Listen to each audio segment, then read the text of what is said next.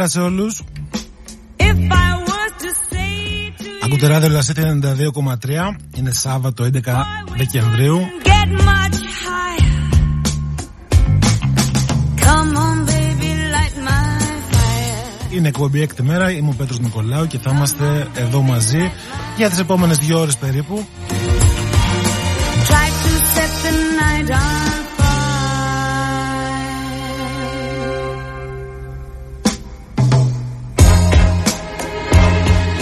Να δούμε τι έγινε την εβδομάδα που πέρασε τόσο εδώ τοπικά όσο και σε όλη την Ελλάδα. Μια εβδομάδα πολύ πλούσια σε γεγονότα και ειδήσεις και μ, ενδιαφέρουσες ειδήσεις.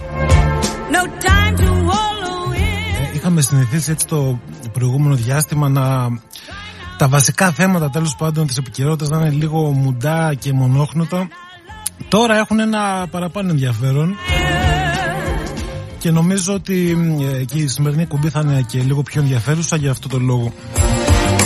Come on, Λοιπόν, ξεκινήσαμε με το τραγούδι Light My Fire. try to Ε, τραγουδάει η Shirley Bassey, είναι ένα τραγούδι των Doors, το οποίο το έχει γράψει ο Jim Morrison, για τον οποίο θα πούμε σε λίγο περισσότερα. Και επίσης να πούμε ότι στη σημερινή εκπομπή Ασχοληθούμε αρκετά και με τη μουσική.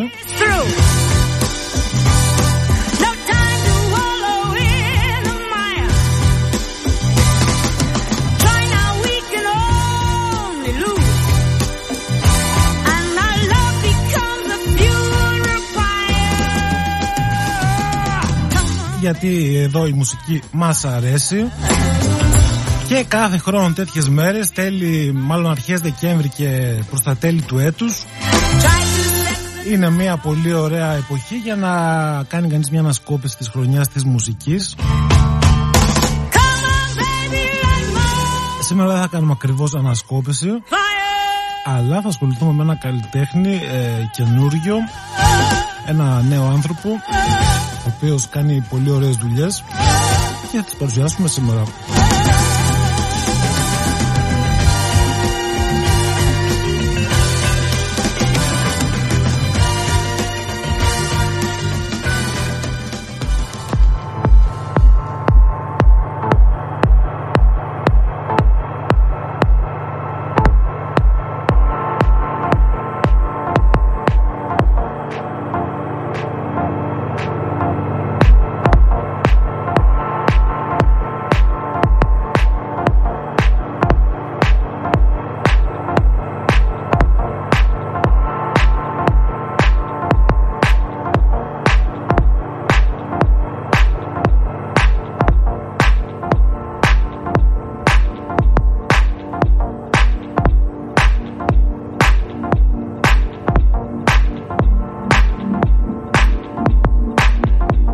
Λοιπόν, ε, ακούμε ήδη ένα τα κομμάτια από αυτό τον καλλιτέχνη, λέγεται Sam Shepard.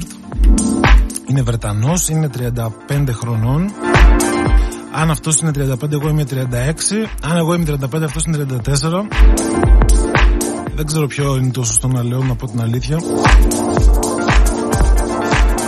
Όπως και να έχει, ο, ο συγκεκριμένος ε, κυκλοφορεί με το καλλιτεχνικό όνομα Floating Points.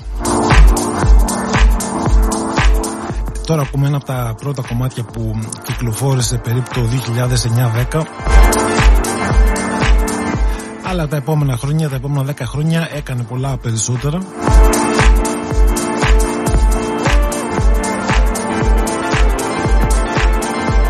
Ε, δεν θα πω κάτι άλλο για αυτόν προς το παρόν γιατί θα πάμε να ξεκινήσουμε την εκπομπή όπως κάνουμε και κάθε Σάββατο με κάποια γεγονότα που συνέβησαν τα προηγούμενα χρόνια και δεκαετίες και ε, πολύ πιο παλιά παίρνοντας αφορμή από κάθε μέρα της εβδομάδας που πέρασε από την Κυριακή μέχρι και σήμερα κάνουμε μια επιλογή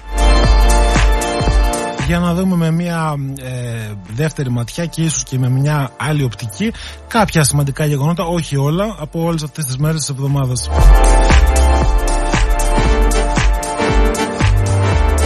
Οπότε λοιπόν 5 Δεκεμβρίου Ήταν η προηγούμενη Κυριακή 5 Δεκεμβρίου. Όμως το 1484 έχουμε τον Πάπα Ινοκέντιο, ο οποίος έκδοσε την Παπική Βούλα με την οποία ιδρύθηκε η Ιερά Εξέταση η οποία καταδίκασε ανθρώπους στην πυρά με την κατηγορία της μαγείας.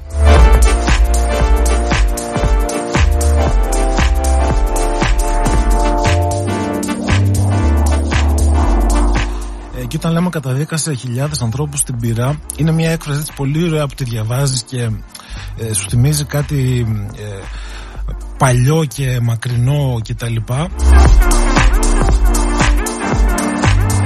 Είναι μια πολύ συνηθισμένη φράση για να ε, περιγράψει κανείς ε, την Ιερά Εξέταση και είναι πολύ συνηθισμένη και χρησιμοποιείται πολύ συχνά. Στην πραγματικότητα ε, όταν μιλάμε για ανθρώπους στην πυρά μιλάμε για ανθρώπους οι οποίοι δολοφονήθηκαν επειδή έτσι το αποφάσισε ο Πάπας της εποχής πριν από 500-600 χρόνια περίπου.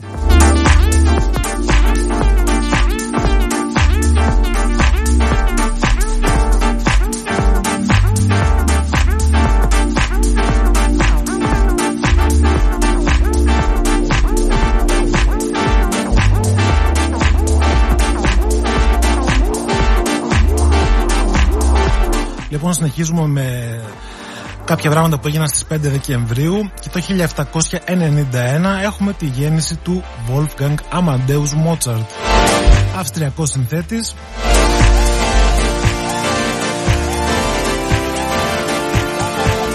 Από τους πολύ σημαντικούς συνθέτες της κλασικής μουσικής. Ενώ για να πάμε σε κάτι πιο πρόσφατο το 2008, 5 Δεκεμβρίου ένα δικαστήριο στο Las Vegas καταδικάζει τον O.J. Simpson σε 33 χρόνια φυλάκισης για ένοπλη ληστεία σε δωμάτιο ξενοδοχείου.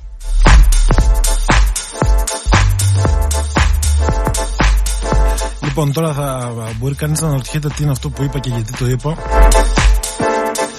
Αλλά πρόκειται για μια φοβερή ιστορία με τον O.J. Simpson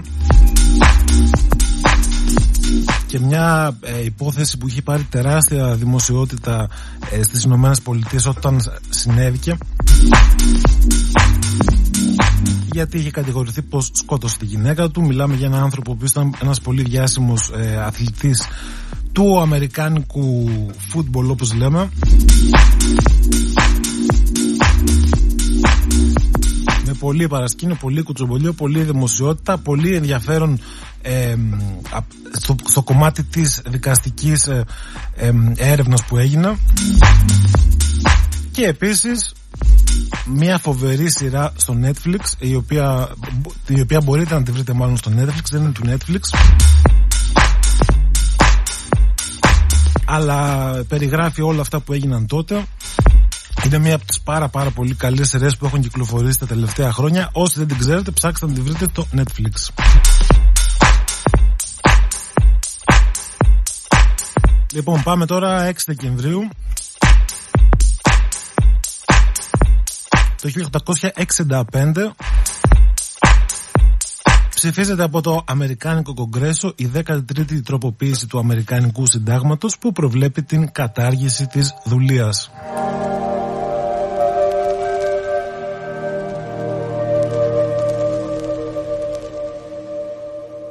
200 χρόνια μετά λοιπόν περίπου από ε, το βούλευμα το παπικό που ίδρυσε την Ιερά Εξέταση βλέπουμε ότι ε, στα μέσα του 19ου αιώνα η ανθρώπινη ζωή αρχίζει σιγά σιγά να αποκτά μια μεγαλύτερη αξία.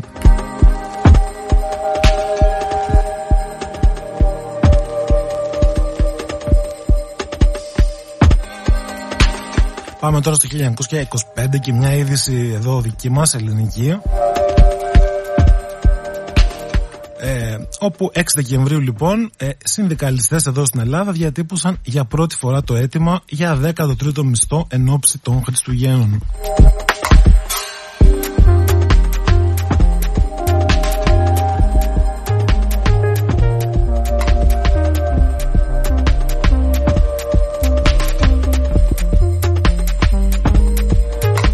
Άλλο ένα πολύ ενδιαφέρον ε, κεφάλαιο της ελληνικής ιστορίας που αξίζει κανείς να, να ψάξει και να δει πως από το 1925 έχουμε φτάσει το σήμερα και το πώς έχει εξελιχθεί και το κράτος που ζούμε και η πολιτεία και ο συνδικαλισμός επίσης. 6 Δεκεμβρίου βέβαια δεν θα μπορούσαμε να μην κάνουμε αναφορά σε όσα έγιναν ε, το 2008 στα εξάρια της Αθήνας και τη δολοφονία του 16χρονου μαθητή Αλέξανδρου Γρηγορόπουλου.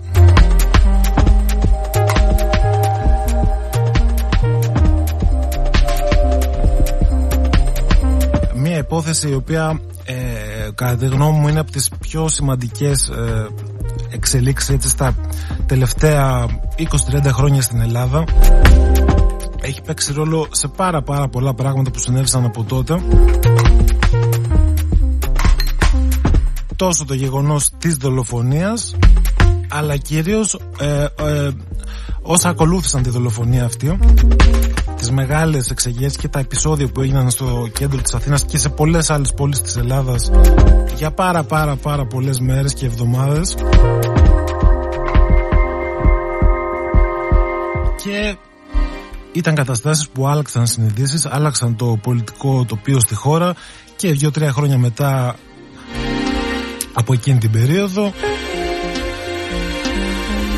Με τα μνημόνια είδαμε πως όλα αυτά πήραν ε, μορφή.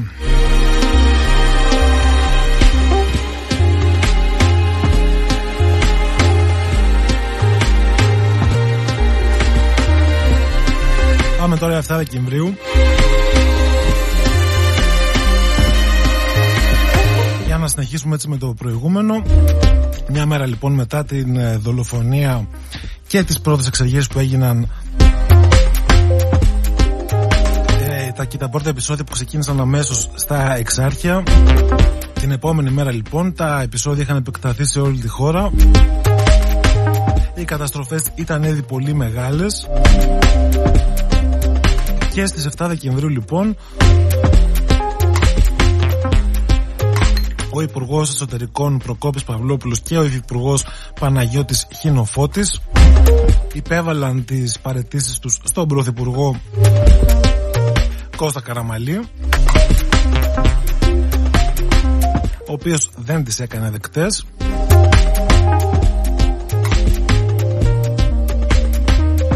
Και ε, συνεχίστηκαν ε, μάλλον ακολούθησαν όλα όσα ακολούθησαν και τα ξέρουμε πολύ καλά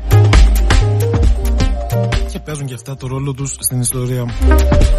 Λοιπόν, ε, και αφού λέμε για ιστορία, πάμε τώρα στο 1941, 7 Δεκεμβρίου. Έχουμε την επίθεση στο Pearl Harbor, δεύτερος παγκόσμιος πόλεμος και οι Ιάπωνες με 200 αεροσκάφη καταστρέφουν την Αμερική, Αμερικανική ναυτική βάση στη Χαβάη ε, με χιλιάδες νεκρούς και τραυματίες και μια υπόθεση που είχε πέσει σαν κεραυνός παγκόσμιος πραγματικά.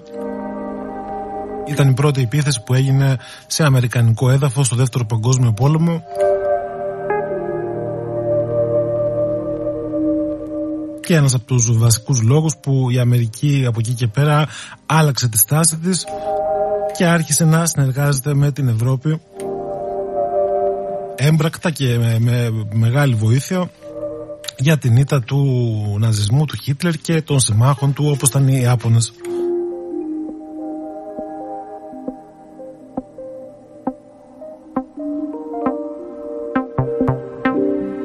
Πάμε τώρα στην Τετάρτη 8 Δεκεμβρίου, Τετάρτη είχαμε αυτή τη βδομάδα. Το 1974 είχαμε το δημοψήφισμα για το πολιτιακό στην Ελλάδα. Μια άλλη μεγάλη ιστορική στιγμή όπου το 69,2% του πληθυσμού ψήφισε υπέρ της αβασίλευτης δημοκρατίας. Και κάπως έτσι στην αρχή της μεταπολίτευσης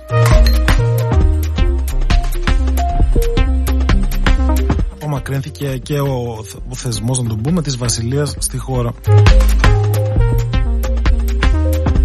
Λοιπόν, Τετάρτη, μάλλον όχι Τετάρτη, 8 Δεκεμβρίου του 1980 έχουμε τη δολοφονία του Τζον Λένον έξω από το σπίτι του σε ηλικία 40 ετών.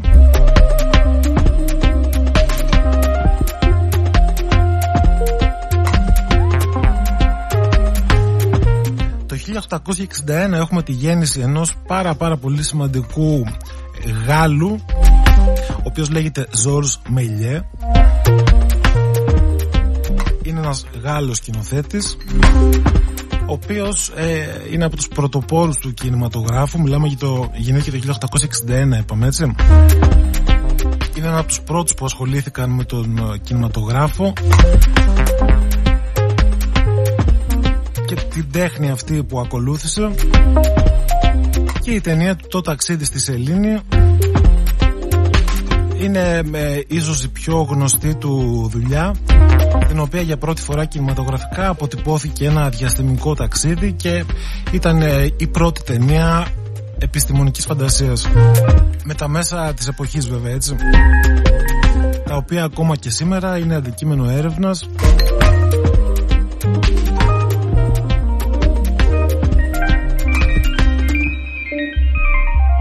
Λοιπόν και πάμε τώρα στο 1943, 8 Δεκεμβρίου παραμένουμε όπου είχαμε τον, ε, τη γέννηση του Jim Morrison του Αμερικάνου τραγουδιστή, μέλος των Doors και ποιητής. Πέθανε σε ηλικία 27 ετών ξαφνικά στο Παρίσι. Ένας καλλιτέχνης που είχε επηρεάσει πάρα πάρα πολύ τη μουσική σκηνή της εποχής του. Ο ίδιος θεωρούσε ότι τον υποτιμούσαν διαρκώς και ότι δεν αναγνωριζόταν η αξία του ε, Δυστυχώς δεν έζησε πολύ για να ε, φανεί ε, αν είχαν δίκιο ή όχι. Όλοι αυτοί που τον έκριναν και τον επέκριναν τέλος πάντων. Όπως και να έχει αφήσει σπουδαία δουλειά και με τους Doors και μόνος του και το πιστοποιητικό του κομμάτι. Γι' αυτό και ξεκινήσαμε την εκπομπή σήμερα με ένα δικό του τραγούδι και θα κλείσουμε επίσης το πρώτο μέρος με ένα δικό του τραγούδι λίγο, λίγο αργότερα.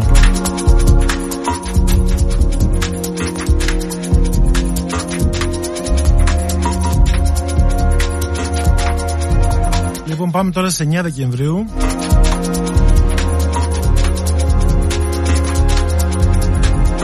όπου είχαμε μια είδηση την οποία να πω την αλήθεια και να είμαι ειλικρινής δεν τη γνώριζα, τη διάβαζα πρώτη φορά και μου έκανε φοβερή εντύπωση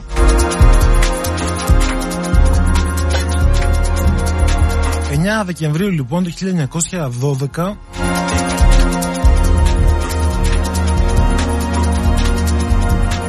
το υποβρύχιο Δελφίν με κυβερνήτη τον υποπλήρχο Στέφανο Παπαρηγόπουλου Παπαρηγόπουλο επιτίθεται με τορπίλες κατά του τουρκικού θορυκτού με, με τζιτιέ.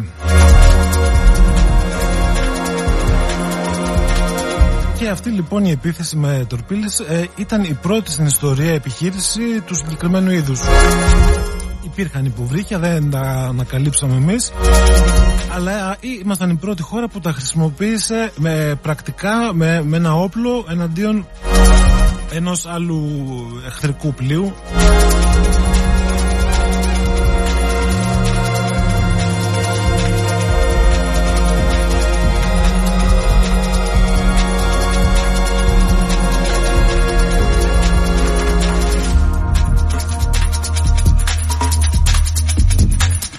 Εκείνη την εποχή είχαμε τους Βαλκανικούς πολέμους φυσικά, τον πρώτο Βαλκανικό πόλεμο. Λοιπόν πάμε τώρα στο 1608, 9 Δεκεμβρίου, όπου το 1608 έχουμε τη γέννηση του Τζον Μίλτον, ο οποίος είναι Βρετανός ποιητής και πεζογράφος, ένας από τους ε, σημαντικότερους ε, ποιητές και συγγραφείς ε, της αγγλικής ε, λογοτεχνίας.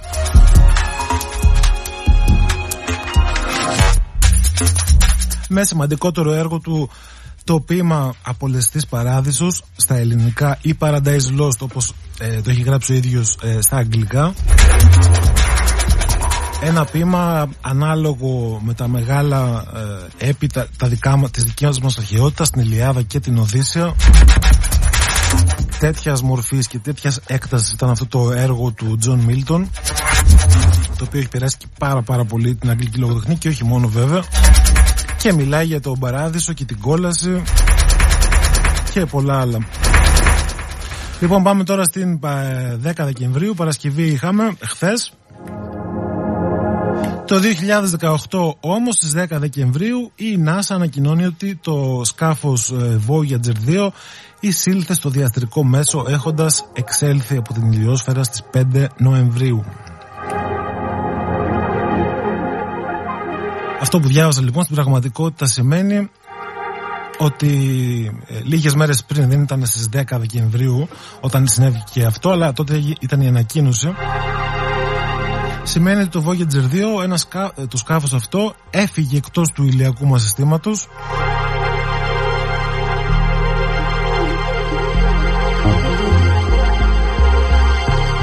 Μαζί με το Voyager 1 το οποίο είχαν ξεκινήσει τη δεκαετία του 70 είχαν φύγει από τη γη και 40 χρόνια μετά ε, ταξιδεύοντας στο διάστημα παρατηρώντας, μελετώντας δίνοντας πάρα πάρα πολύ πολύτιμα στοιχεία ε, στην επιστήμη. Έφυγε και από το ηλιακό μας σύστημα 40 χρόνια χρειάστηκε.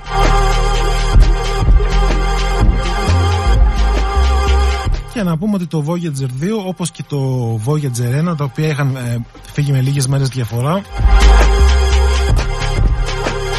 έχουν μέσα τους και εκείνο τον ε, περίφημο χρυσό δίσκο.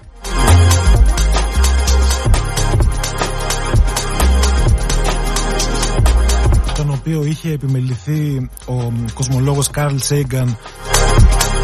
Και μέσα εκεί ε, υπάρχουν ε, ε, διάφορες μουσικές συνθέσεις και διάφορες εικόνες.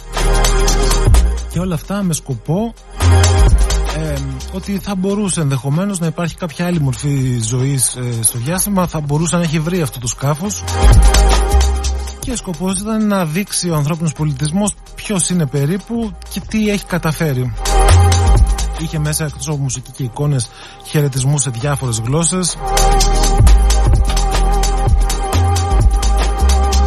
και διάφορα τέλος πάντων όλα αυτά με έναν τρόπο ε, συνδέονταν ώστε να μπορέσει να γίνει κατανοητή η ανθρώπινη ύπαρξη από τη στιγμή της γέννησης ενός ανθρώπου, το θάνατό του, το πώς δημιουργεί πολιτισμούς, το πώς επικοινωνεί με τη γλώσσα και την τέχνη.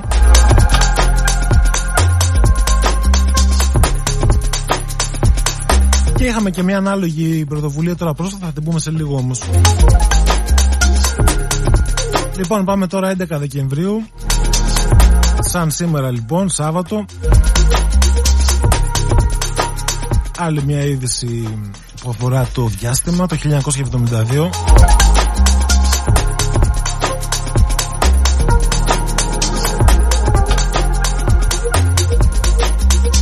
Το Απόλλω 17 το σκάφος προσελεινώνεται και γίνεται η έκτη και τελευταία αποστολή στη Σελήνη. Η πρώτη, ή μάλλον η τελευταία αποστολή με ανθρώπους νόμου που πάτησαν στη Σελήνη από τότε και μέχρι και σήμερα κανένας άλλος άνθρωπος δεν έχει ξαναβρεθεί στο έδαφος της Σελήνης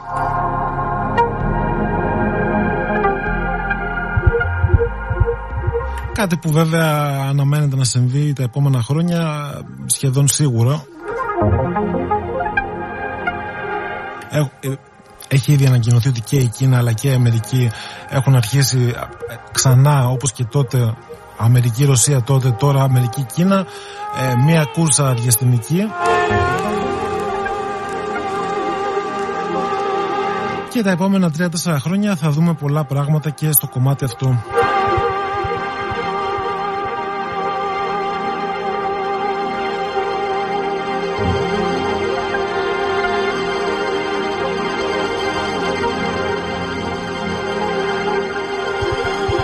Λοιπόν, ε, τόσο ώρα που μιλάω, συνεχίσουμε και ακούμε κομμάτια από τον Floating Points. Αυτό που ακούμε τώρα είναι το, το πρώτο νομίζω που κυκλοφόρησε ποτέ τραγούδι. Ηλεκτρονική μουσική, χορευτική τότε. Αλλά ε, πολύ, πολύ καλή μουσική. Ένα, με ένα καλλιτέχνη που δίνει πολύ μεγάλη έμφαση στην αρμονία και το ρυθμό και τη συμμετρία. Ένας υπερταλαντούχος άνθρωπος ε, με διδακτορικό στις νευροεπιστήμες.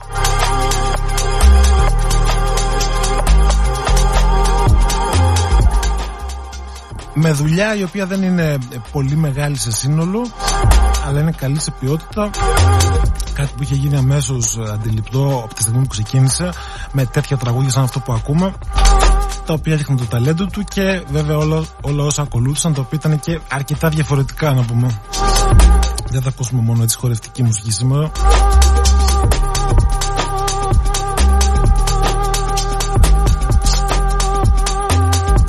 Λοιπόν, ε, κάπου εδώ φτάνουμε στο τέλος του πρώτου μέρους της εκπομπής.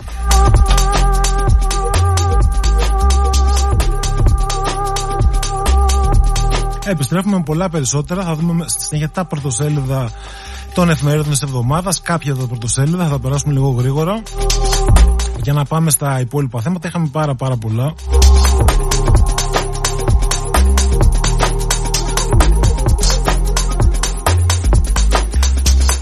Έχουμε το Χριστουγεννιάτικο δέντρο στην Ιράπετρα. Έχουμε εκλογές στο Κινάλ. Έχουμε την πανδημία βέβαια εννοείται.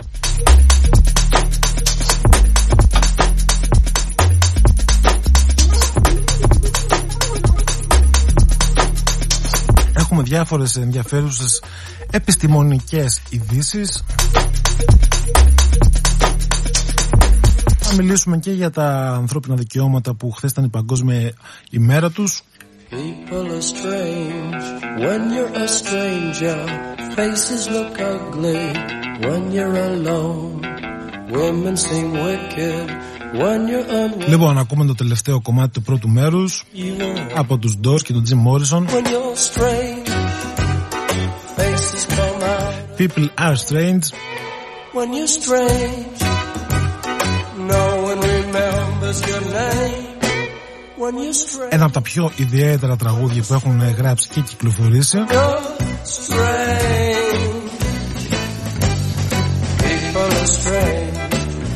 Λοιπόν, αυτά από μένα προς το παρόν. Ακόμα λίγο μουσική. Πάμε σε ένα μικρό διάλειμμα και επιστρέφουμε σε πολύ λίγο.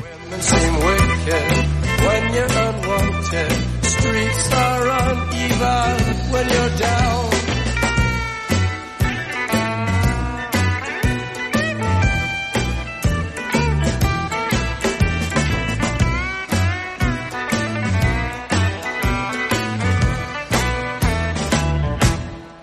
When you're strange. Faces come out of the rain when you're strange.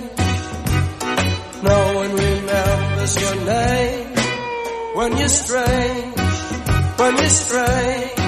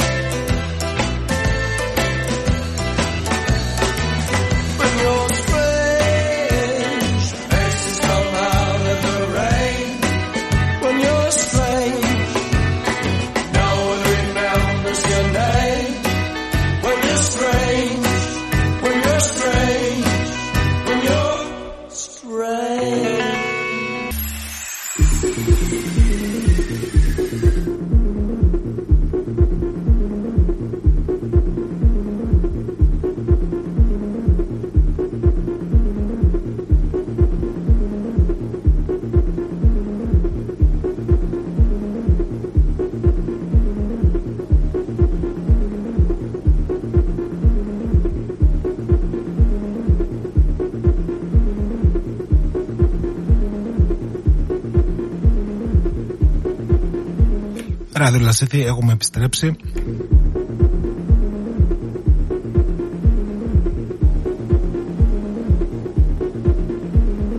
Και πάμε σιγά σιγά να δούμε και όλα τα υπόλοιπα της εβδομάδας. Θα ξεκινήσουμε όπως είπα και πριν με τις εφημερίδες και τα πρωτοσέλιδα των ε, πανελλαδικής εμβέλειας εφημερίδων που κυκλοφόρησαν αυτή την εβδομάδα. Ξεκινάμε από την Κυριακή. Να πω ότι θα προσπαθήσω να περάσω λίγο γρήγορα, αν και έχω μαζέψει πολλές εφημερίδες βέβαια, πολλά πρωτοσέλιδα. Θα προσπαθήσω όσο γίνεται να τα περάσω λίγο γρήγορα, αλλά ξεκινάμε με ντοκουμέντο την Κυριακή. Και ένα από τα αγαπημένα μου θέματα πρέπει να πω η λίστα Πέτσα η περίφημη, η διαβόητη λίστα Πέτσα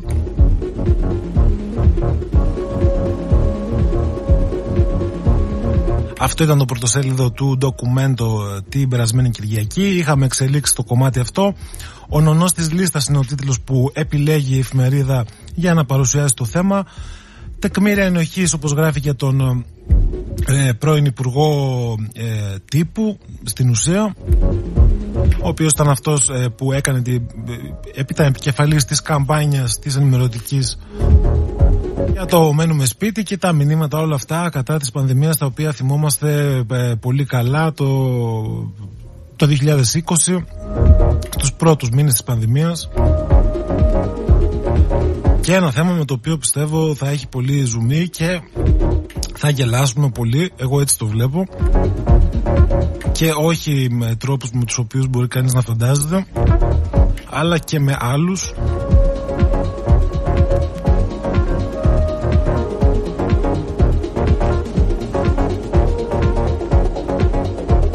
Λοιπόν πάμε τώρα στη Δευτέρα.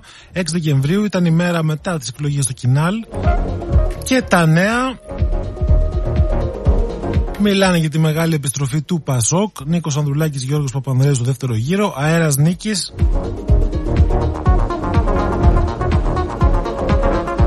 Χωρίς να το κατονομάζει βέβαια, αλλά ο Αέρας Νίκης προφανώς και αναφέρεται στον Νίκο Ανδρουλάκη. Μέγα πάθος, μέγα πλήθος στις εκλογές του Κινάλ, γράφει εδώ η εφημερίδα. Μία φράση του Ανδρέα Παπανδρέου την οποία την είχαμε θυμηθεί και πολύ πρόσφατα αφού τη χρησιμοποιούσε και ο Αλέξης Τσίπρας.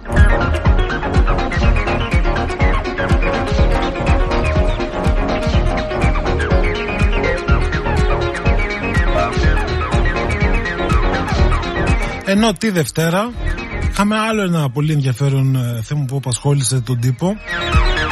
Ήταν η επίσκεψη του Πάπα στην Ελλάδα η οποία είχε γίνει τις προηγούμενες μέρες. Και τη Δευτέρα λοιπόν έχω εδώ την εφημερίδα των συντακτών μπροστά μου με ένα τίτλο που λέει «Τα έψαλε σε Ευρώπη και Μαξίμου» και αναφέρεται σε όσα έχει πει ο Πάπας Φραγκίσκος.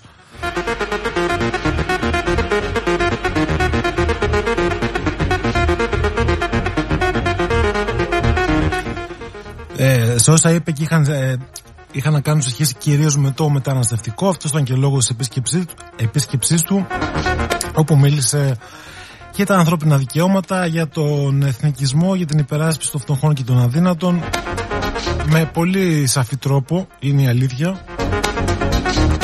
Δεν μίλησε με γενικότητες και πολλές έτσι α, αοριστολογίες όπως συνηθίζεται.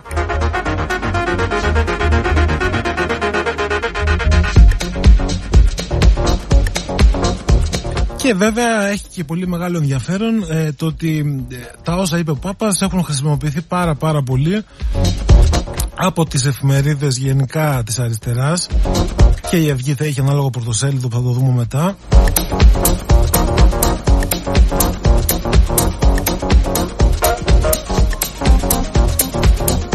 Και γενικά είναι ενδιαφέρον θέμα το πώς τοποθετεί ο καθένας απέναντι σε όσα είπε ο Πάπας και σε όσα συμβαίνουν στην πραγματικότητα. Αυτή είναι η ουσία, η πραγματικότητα και όχι το πώς τη μεταφράζει ο καθένας.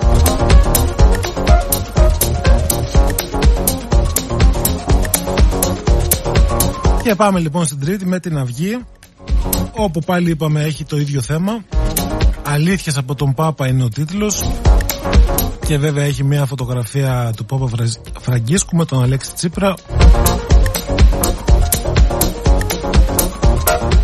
Δεν είμαι και 100% σίγουρος, αλλά νομίζω δεν συναντήθηκαν τώρα. Προφανώς η φωτογραφία είναι από την ε, προηγούμενη του επίσκεψη που είχε γίνει το 2016.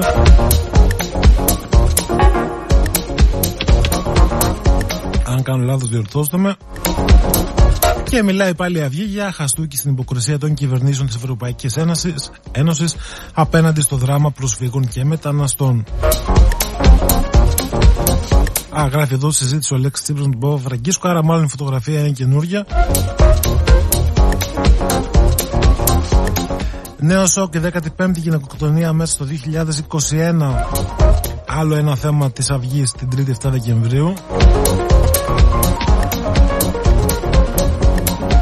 Και πάμε τώρα που πάμε στην. Ε, συνεχίζουμε με την Τρίτη. Ναι, Τρίτη 7 Δεκεμβρίου έχω εδώ άλλη μια εφημερίδα. Α, ναι, συγγνώμη, έκανα λάθος. Λοιπόν, την αυγή λοιπόν της Τρίτης την είχα σημειώσει, όχι τόσο για τον Πάπα, γιατί το είχαμε πει και πριν, αλλά γιατί η Αυγή έχει κι άλλο ένα θέμα στο πρωτοσέλιδό της που αφορά τις εκλογές του Κινάλ. Μιλάει για το προβάδισμα του Ανδρουλάκη, αλλά κυρίως γράφει ε, για το ναυάγιο των δημοσκοπήσεων. Και γι' αυτό λοιπόν έχω διαλέξει και την εφημερίδα Δημοκρατία που κυκλοφόρησε επίσης την Τρίτη με τίτλο «Η μαφία των Γκάλοπ υπάρχει εισαγγελέας με ερωτηματικό». Και αναφέρεται σε εταιρείες δημοσκοπήσεων που κατά τη γνώμη της εφημερίδας επιχείρησαν να χειραγωγήσουν την κοινή γνώμη. Είναι ένα θέμα το οποίο θα το δούμε και στην πορεία και είναι ένα από τα πολλά θέματα που φαίνεται πως ε, υπάρχει έτσι μια κοινή στάση σε διάφορα έντυπα, δεν θα σχολιάσω παραπάνω.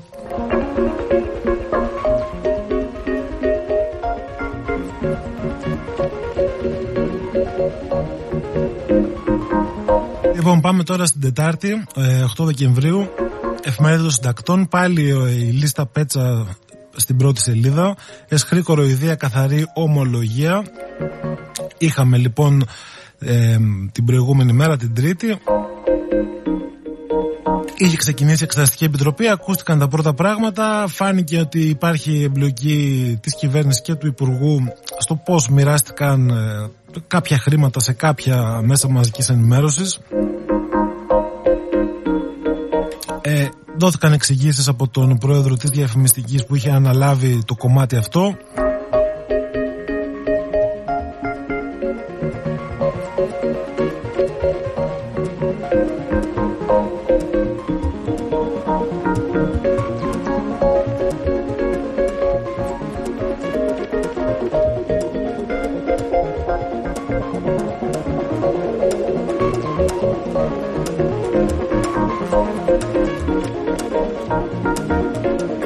Ενώ να πούμε την Τετάρτη και η Αυγή είχε το ίδιο θέμα στο πρωτοσέλιδό της. Έδειξε πέτσα ο βασικός μάρτυρας.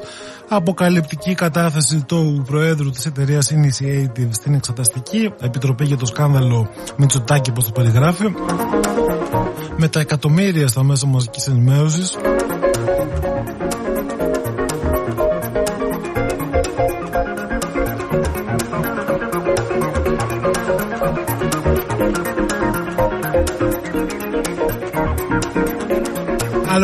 Στο οποίο βλέπουμε εφημερίδες της αριστεράς και τη δημοκρατία να το βλέπουν ακριβώς με τον ίδιο τρόπο.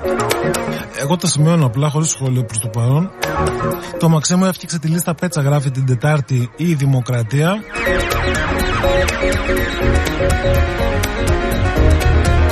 Και πάμε γρήγορα γρήγορα στην 5η 9 Δεκεμβρίου.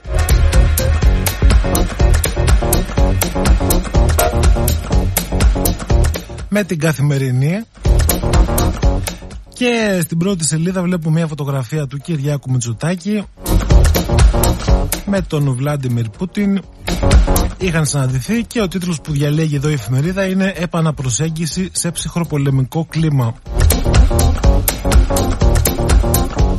Μια επίσκεψη για την οποία η αλήθεια είναι πως δεν έχουμε μάθει πολλά πράγματα πολλές λεπτομέρειες σχετικά με το περιεχόμενο των συζητήσεων εννοώ. Κάτι που μάλλον σημαίνει ότι δεν πήγε και τόσο πολύ καλά και έτσι όπως τα περίμενε ακριβώς η κυβέρνηση. Η οποία να πούμε είχε βασικό στόχο να καταφέρει να, να κάνει κάποιες συμφωνίες για μειώσεις στις τιμές του φυσικού αερίου αυτό ήταν στην πραγματικότητα λόγος της επίσκεψης. Δεν ξέρουμε ακριβώς τι κατάφερε. Θα τα δούμε φαντάζομαι το επόμενο διάστημα. Άλλο ένα θέμα τώρα στην καθημερινή. Το δημογραφικό οδηγεί σε αύξηση ορίων ηλικίας. Κατά σχεδόν 1,5 χρόνο έως το 2035 Αυτό προκύπτει από, από την έκθεση του ΟΟΣΑ ο πληθυσμός παγκόσμιος ε, μεγαλώνει, γερνάει Στις πλούσιες χώρες γενικά. Η αναλογία των νεαρότερων με των ε, πιο μεγάλων σε ηλικία γέρνει προς το βάρος της δεύτερης μεριάς. Κάτι που φέρνει πάρα πάρα πολλές αλλαγές οικονομικού επίπεδου με τις συντάξεις, με τα όρια ηλικίας και όλα αυτά. Άλλο ένα πολύ σημαντικό θέμα. Διότι όταν μιλάμε για δημογραφικό πρόβλημα και για γύρανση του πληθυσμού, από τη μία ισχύει το ότι μπορεί οι νέοι άνθρωποι να μην κάνουν τόσα πολλά παιδιά όσο οι παλαιότεροι για διάφορους λόγους, αλλά από την άλλη σημαίνει επίσης ότι και οι μεγαλύτεροι άνθρωποι λόγω της επιστήμης και των φαρμάκων και της τεχνολογίας μπορούν να ζουν περισσότερο πρέπει να ζουν περισσότερο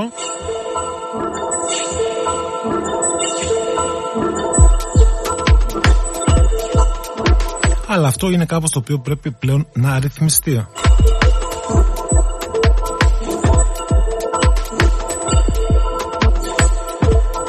οπότε σταματάνε τη δουλειά, οπότε ξεκινάνε συντάξεις κτλ θα, θα είναι ένα θέμα που θα απασχολήσει τα επόμενα χρόνια πολύ. Είναι σίγουρο όλη την Ευρωπαϊκή Ένωση.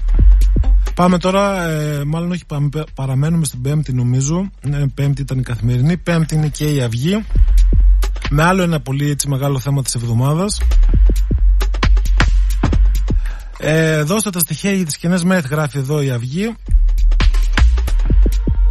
Είχαμε τις καταγγελίες από τον πρόεδρο της ΠΟΕΔΗΝ για επιλεκτικές έτσι, εισαγωγές ασθενών σε μονάδες συντατικής θεραπείας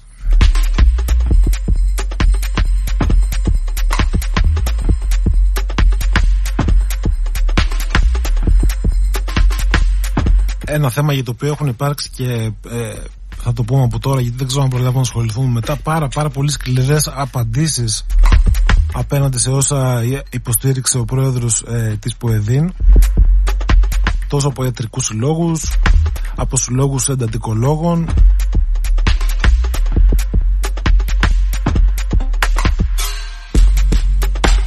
Λοιπόν πάμε τώρα στην Παρασκευή 10 Δεκεμβρίου χθες Νάρκη Παπανδρέου στις εκλογές του Κινάλ Καταγγελίες και αναδίπλωση. Αυτό είναι ένα βασικό θέμα της καθημερινής χθες. Και αναφέρεται βέβαια σε όσα είπε ο Γιώργος Παπανδρέου Περί ενδεχόμενου λάθους που έχει γίνει στη δια... εκλογική διαδικασία της περασμένης Κυριακής. Κάτι το οποίο με το που το είπε έγινε ο κακός χαμός όσοι παρακολουθείτε και το οποίο μέσα σε λίγες ώρες ε, ο ίδιος ε, προσπάθησε λίγο να το μαζέψει. Αλλά η αλήθεια είναι πως δεν μαζευόταν. Και σε τέτοιες περιπτώσεις, ε, καλό είναι να έχεις δίπλα του ανθρώπους να σε συμβουλεύουν λίγο πιο σωστά. Γιατί όταν πεις κάτι, μετά δύσκολα να πάρεις πίσω όλες τις αντιπώσει που έχουν δημιουργηθεί και οι οποίες εντυπώσει ήταν πάρα, πάρα πολύ αρνητικές για τον Γιώργο Παπανδρέου. Θα τα πούμε και αυτά στην πορεία. Λοιπόν, πάμε τώρα, ε, μάλλον παραμένουμε Παρασκευή 10 Δεκεμβρίου. Έχω την αυγή μπροστά μου. Εκτός μεθ ένας στους τέσσερις. Από τους 729 διασωληνωμένου της περασμένης μέρας, ε, οι 183 νοσηλεύονται εκτός μονάδων εντατικής θεραπείας. Σύμφωνα με τα τελευταία επίσημα στοιχεία, ε, γράφει Αυγή, τα οποία ζήταγε σε προηγούμενη πρωτοσέλιδο έτσι. Ενώ αναφέρεται και στην παρέμβαση του εισαγγελέα που έγινε για τις κενές μεθ και τις καταγγελίες που έγιναν από πλευράς Ποεδίν. Και επίσης έχει και μια δήλωση του κυρίου Ξανθού στο πρωτοσέλιδο, στο πρωτοσέλιδο της η Αυγή.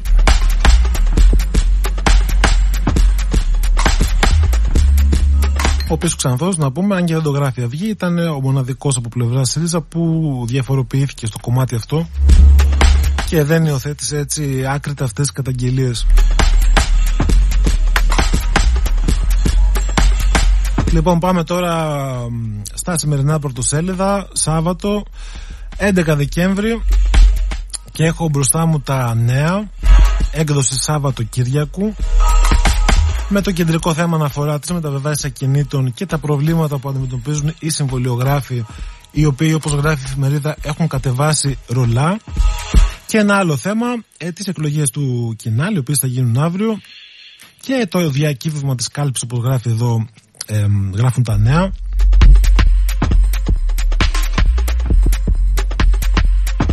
Ε, και φιλοξενεί επίσης δηλώσεις και του, και του Νίκου Ανδρουλάκη και του Γιώργου Παπανδρέου. Ενώ η εφημερίδα των συντακτών στο σημερινό του πρωτοσέλιδο και αυτή ασχολείται με τις εκλογές στο κοινάλ. Τελική αναμέτρηση γράφει. Παρουσιάζει τις ε, προτάσεις και τις ιδέες των δύο υποψηφίων.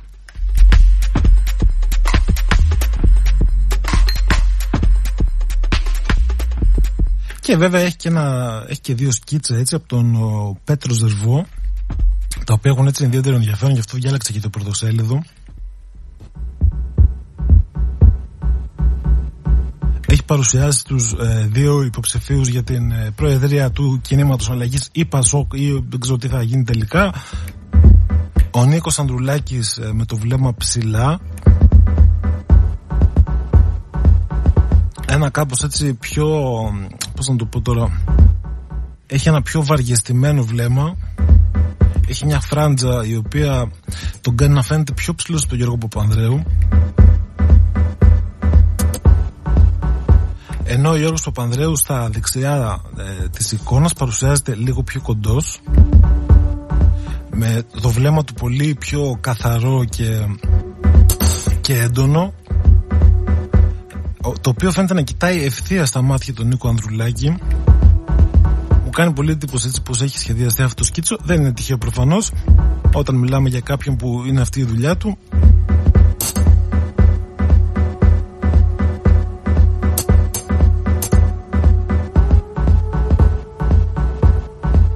Λοιπόν, αυτά με τα πρωτοσέλιδα.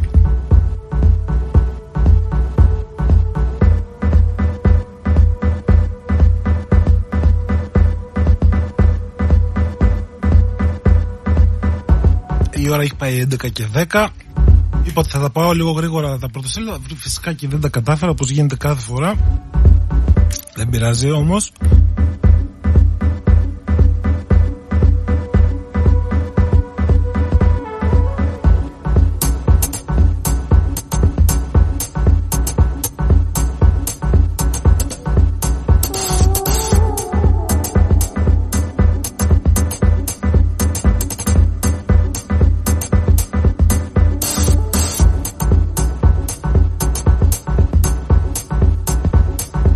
Λοιπόν και επειδή θέλω να, να ξεκινήσω με ένα πολύ συγκεκριμένο τραγούδι το επόμενο μέρος της εκπομπής ε, σκέφτομαι να πάμε σε ένα μικρό διάλειμμα για διαφημίσεις. Θα είναι ακριβώς δύο λεπτά το διάλειμμα. Και μετά επιστρέφουμε για να δούμε και τα υπόλοιπα θέματα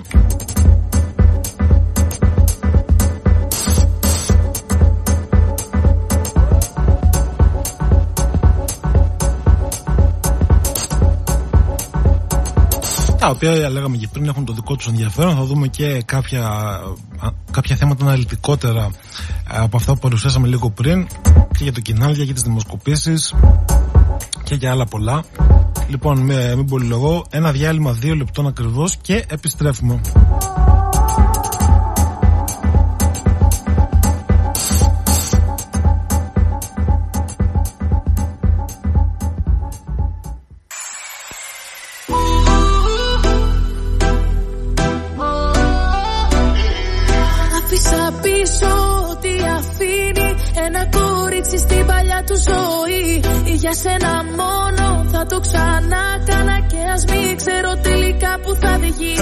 Πίσω τι αφήνει. Ένα αγόρι, ένα αλάνι στην παλιά του ζωή. Για σένα μόνο θα το ξανά κάνα και ας μην ξέρω τελικά που θα βγει. Για σένα, για σένα, Λοιπόν, επιστρέψαμε. Ίσως δεν κράτησαν δύο λεπτά διαφημίσεις, ίσως κράτησαν δυόμιση ή τρία. Αλλά επιστρέψαμε με στα βέντο και η διαδάμου. Αυτό πώ με περικυκλώνουν σαν τηλιά η πόνη. Και σκέφτομαι εκείνα που άφησα να φύγουν. Και μην το μετανιώσω πως φοβάμαι και με πνίγουν. Τους είδαμε την περασμένη Τετάρτη στην Ιεράπετρα. Με μόνος, σαν κλεφτή με επισκέπτεται ο γερασμένος χρόνος και μου θυμίζει. Κάποιοι από κοντά, κάποιοι από μακριά. Να ελευθερώσω όλα να ενδώσω. Μα στο τέλος της νύχτα μου δεν θα σ' άλλαζα. Και για να πω την αλήθεια, ε, αποφάσισα έτσι να σχολιάσω αυτό το, το θέμα λίγο παραπάνω. Διότι του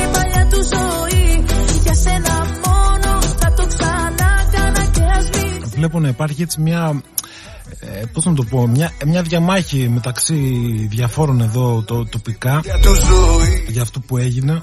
Μόνο θα το ξανά κάνα και αλλά κυρίως κάπου θα ε, μ, γιατί μ, φάνηκε ρε παιδί μου όποιο, όσοι ήταν εκεί και όσοι το είδανε φάνηκε πόσο πολύ ανάγκη είχε ο κόσμος από κάτι τέτοιο.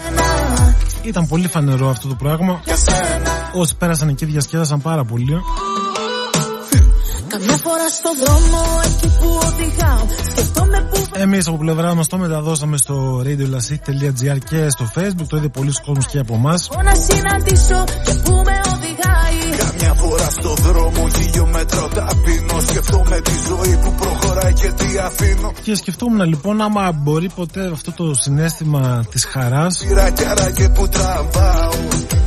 Μα στο τέλος της γραμμής να μην είναι πάντα και τόσο, τόσο σωστό. Για του κόσμου το χρυσαφί δεν Ή για να το πω αλλιώς, Άφησα πίσω ότι η χαρά που μπορεί κάποιος να νιώθει για το οτιδήποτε, απ' τη μία μπορεί να τη χρειάζεται και να την έχει ανάγκη, θα το ξανά κάνα απ' την άλλη όμως Κάπου θα οδηγεί Άφησα πίσω τι δεν μπορούμε να χαιρόμαστε για τα πάντα. αφορεί Ένα αλάνι στην παλιά του ζωή. Για σένα μόνο θα το ξανά κάνα και ας μην ξέρω τελικά που θα βγει. Για σένα, για σένα, για σένα Μόναχα για σένα, για σένα, για σένα Για σένα, μόνο για σένα. Για σένα, για σένα, για σένα Μόναχα για σένα, για σένα, για σένα, για σένα Χιλιόμετρα, χίλια, χίλια Λοιπόν, έκανα αυτή την αλλαγή απότομα τώρα, γιατί θέλω να συνεχίσω και να πω το εξής. Αν μπορείς μέτρησέ τα κι ύστερα χωρεσέ τα Η εκδήλωση Τετάρτη του Άντρου πήγε πάρα πολύ καλά. Ήταν όμως μια εκδήλωση που δεν έπρεπε να γίνει γιατί ήταν μια αχρίαστη εκδήλωση.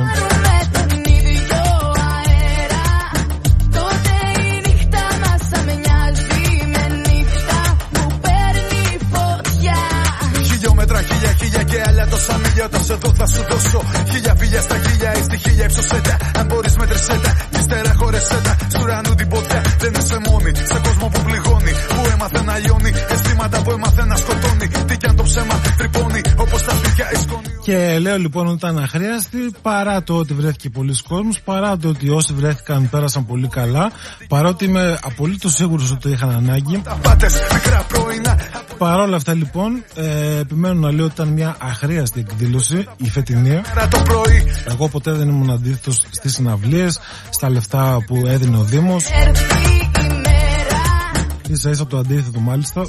Αλλά φέτος τα πράγματα ήταν διαφορετικά. Ή μάλλον θα έπρεπε να είναι διαφορετικά. ίδιο αέρα Τότε η Και, το, και όλα αυτά που λέω λοιπόν. Νύχτα που παίρνει φωτιά Για μέτρα βράδια και σκαρτά χάδια θα τα κλείσω με όσα ανέφερε ο Δήμαρχος της Ιεράπετρας. Θα τα κάνει συντρίμια ρημάδια σαν γύρω στο πλάι σου ο οποίος ε, στην ομιλία του ε, πριν ξεκινήσει η εκδήλωση Από πάνω μου σαν κάρτος αστυνόμος Και βάζω ονειροφράγματα είπε κάποια πράγματα ε, τα οποία στην πραγματικότητα ήταν υποχρεωμένος να πει. Γιατί ξέρω ότι κάπου είσαι Με λύσες υποχρεωμένος να τα πει προκειμένου να δικαιολογήσει ε, την πραγματοποίηση αυτής της εκδήλωσης. ο μόνος Δεν είσαι η μόνη Υπάρχουν τόσοι και τόσοι που ήμουν Και το ότι χρειάστηκε η Δήμαρχος Εράπας να πει αυτά τα λόγια ε, δείχνει για μένα τουλάχιστον με τον καλύτερο τρόπο για ποιο λόγο ακριβώς δεν έπρεπε να γίνει αυτή η εκδήλωση. Που θα ανταλλάξουμε Δεν μπορούμε να ακούμε τον Δήμαρχο της Ιεράπετρας να λέει ότι η πόλη μας έχει καταφέρει να χτίσει ένα τείχος ανοσίας αέρα και ότι αυτός είναι ο λόγος Νύχτα μας θα με μοιάζει για να γίνονται τέτοιες εκδηλώσεις.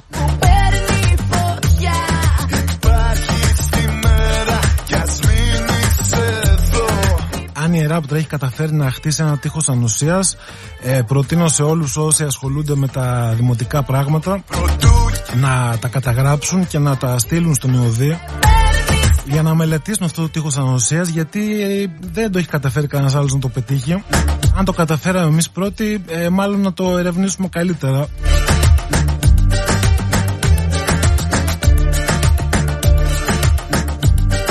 Και αυτά τα είπε ο Δήμαρχος Ιεράπετρας ε, λίγη ώρα μετά λίγη ώρα μετά από, το, από όσα είχαν αναφερθεί από πλευράς ΕΟΔ στην ημερήσια ανακοίνωση των κρουσμάτων και της ενημέρωσης που γίνεται δύο-τρεις φορές την εβδομάδα στην οποία λοιπόν ενημέρωση ακούσαμε ότι και τα βλέπουμε δηλαδή δεν χρειάζεται να τα ακούμε είναι στοιχεία φανερά και δημόσιο ότι σε όλη την Ελλάδα η πανδημία καταγράφει μια ξεκάθαρη ύφεση. Παντού σε όλες τις περιοχές της χώρας ε, τα κρούσματα μειώνονται. Με εξαίρεση όμως κάποιες λίγες περιοχές όπως το Λασίθι για παράδειγμα το οποίο αναφέρθηκε ως παράδειγμα. Λίγες ώρες πριν ανάψει το κουτσονιάτικο δέντρο, ε, χρησιμοποιήθηκε ο νομός Λασιθίου ως ένα παράδειγμα μιας περιοχής που αντί να μειώνται τα κρούσματα ανεβαίνουν.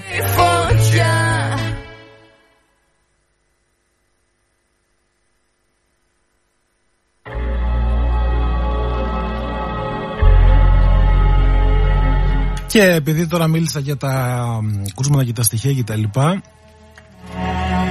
δεν θα αναφερθώ άλλο στο δέντρο και στην, ε, ε, στην εκδήλωση που έγινε. Είπα την άποψή μου αυτή είναι. Αλλά μιας και είπα για στοιχεία, να δώσουμε μερικά στοιχεία τώρα έτσι εξ αρχής για να δούμε πού βρισκόμαστε. Ε, γιατί τα, ε, τα μάζευα λίγο πριν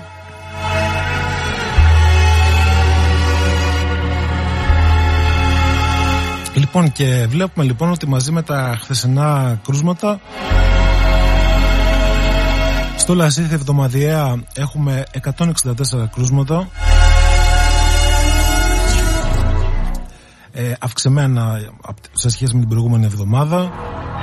Ε, τις τελευταίες 14 ημέρες έχουμε 240 κρούσματα πάλι αυξημένα σε σχέση με το τελευταίο 14 ημέρο το προηγούμενο και να πούμε ότι στο Λασίθι τα ενεργά κρούσματα ε, τα πραγματικά ενεργά κρούσματα τα οποία είναι ένας αριθμός ο οποίος γίνει κατά προσέγγιση με βάση τα πραγματικά είναι 3.411 αριθμός αρκετά αυξημένος σε σχέση με την προηγούμενη εβδομάδα.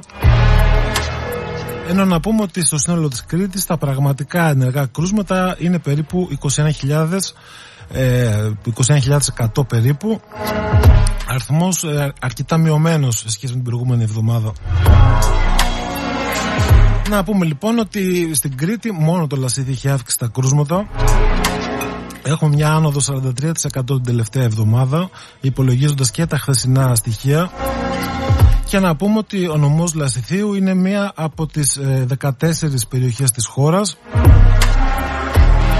από τις μόλις 14 να το πω πιο σωστά στην οποία καταγράφεται άνοδος των κρουσμάτων και μάλιστα το Λασίθι είναι και στην πρώτη πεντάδα με το μεγαλύτερο ποσοστό εβδομαδιαίας αύξησης. Και όταν λέω για 14 περιοχές δεν αναφέρομαι σε νομούς αναγκαστικά. Στις περιοχές ε, μετράνε ε, η Αθήνα κάθε περιοχή, όλες τις περιοχές της Αθήνας, της Θεσσαλονίκης και των ε, μεγάλων πόλεων γενικά.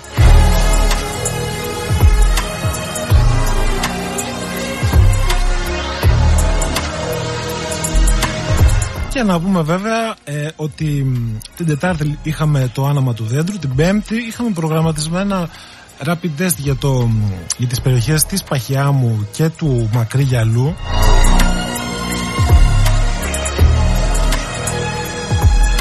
Στα οποία ε, δεν πήγε σχεδόν κανείς.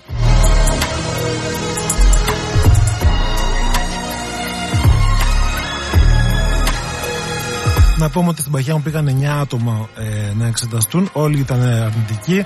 Και στο Μακρύγιαλο πήγαν 21 άτομα, στον Κουτσουρά δηλαδή, 21 άτομα ε, επίσης όλοι αρνητικοί.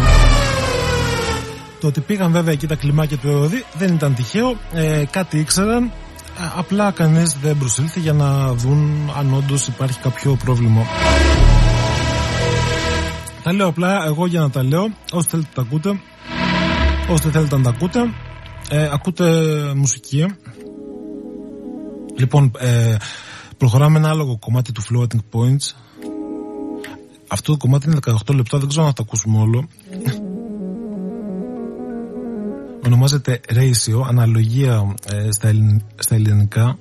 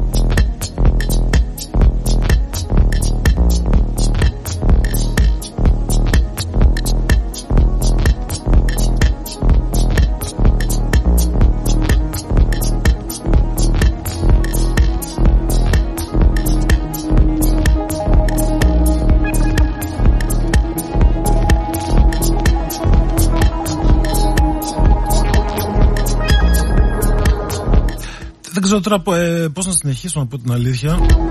Έχω τόσο πολλά μπροστά μου, δεν ξέρω ποιο θέμα να, να πω στη συνέχεια.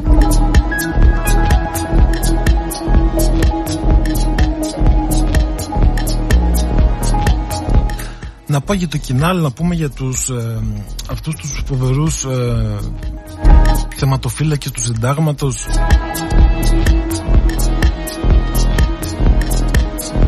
είχαμε χάσει αυτό φοβερό με την απαγωγή του γυμνασιάρχη δεν ξέρω πώς το παρακολουθήσατε ε, φοβερές καταστάσεις είναι από αυτές που σε κάνουν να χαίρεσαι ε, ότι που ζεις σε αυτή τη χώρα θα πούμε σε λίγο για αυτά. Πάμε για το, να πούμε για το κοινάλ κάποια πράγματα, για το Πασόκ μάλλον και τις εκλογές που έχουμε αύριο. Όσοι ψηφίσατε, ψηφίσατε. Όσοι ψηφίσατε θα ξαναπάτε αύριο, μάλλον, φαντάζομαι. Ε, Νίκος Ανδρουλάκης, Γιώργος Παπανδρέου διεκδικούν ε, την Προεδρία και όλοι βέβαια έχουν προεξοφλήσει ε, από την πρώτη μέρα, από την πρώτη στιγμή μέχρι και σήμερα την εκλογή του Νίκου Ανδρουλάκη και το ζητούμενο θεωρητικά τουλάχιστον είναι να φανεί η διαφορά τους όσο πιο μεγάλη διαφορά έχει ο Νίκος Ανδρουλάκης τόσο πιο εύκολο θα είναι το έργο του ε, στο να κάνει αυτά που θέλει και αυτά που νομίζει ο ίδιος σωστά. Δεν ξέρω αν υπάρχουν κάποιοι που πιστεύουν ότι μπορεί αυτό το αποτέλεσμα να αντραπεί το εκλογικό. Εγώ δεν, εγώ δεν το πιστεύω προσωπικά. Αλλά αν κάτι θα ήθελα να σχολιάσω πούμε, από όλο αυτό το πράγμα όλο αυτό που βλέπουμε δηλαδή αυτή την εβδομάδα με τον Γιώργο Παπανδρέου και τον Ανδρουλάκη ε, να παρουσιάζουν τις θέσεις τους μετά τις πρώτες εκλογές. Είναι το πόσο διαφορετικός είναι πλέον ο Γιώργος Παπανδρέου βλέπουμε ένα άλλο άνθρωπο και μια εικόνα κάπως ε, δεν ξέρω, για μένα είναι λίγο στενάχωρη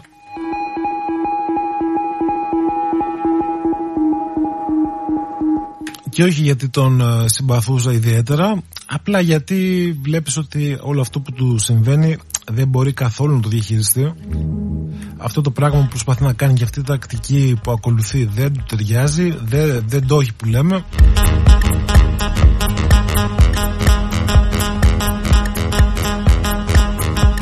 Και νομίζω πως έχει εκτεθεί πάρα πάρα πολύ και νομίζω επίσης πως αν όντως χάσει όπως φαίνεται αυτό θα γίνει φαίνεται πάρα πολύ δύσκολο να επανέλθει με κάποιο τρόπο ξανά στην πολιτική σκηνή. Δεν μπορώ να το φανταστώ πως μπορεί να γίνει αυτό.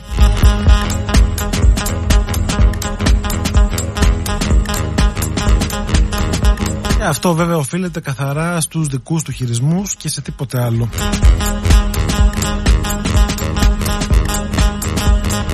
μία ήττα θα μπορούσε να διαχειρίσει με έναν άνθρωπο που ξέρει να τη διαχειριστεί. Όταν όμως δεν ξέρεις να τη διαχειριστείς, δεν βγαίνεις κερδισμένος σίγουρα. Λοιπόν, και μιας και λέμε τώρα για το κοινάλ, να πούμε και δύο-τρία πράγματα για τις δημοσκοπήσεις. Άλλο πάλι θέμα αυτό της εβδομάδας. Χειραγώγηση κοινής γνώμης λέει ο ένας και ο άλλος.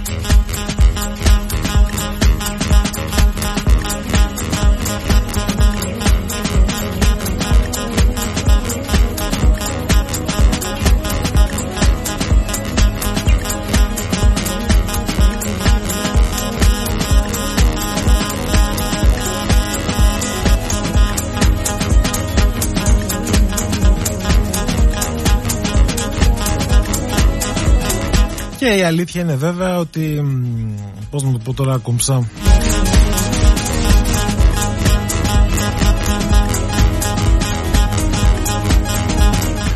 Να πούμε, ας το πω έτσι τέλος πάντων Οι δημοσκοπήσεις λοιπόν δεν είναι ένα εργαλείο ε, μαγικό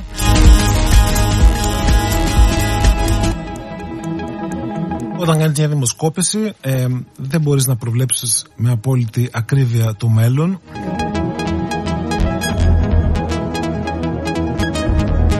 Υπάρχουν πάρα πολλοί παράγοντες που επηρεάζουν ε, ε, τα νούμερα και τα αποτελέσματα μιας δημοσκόπησης.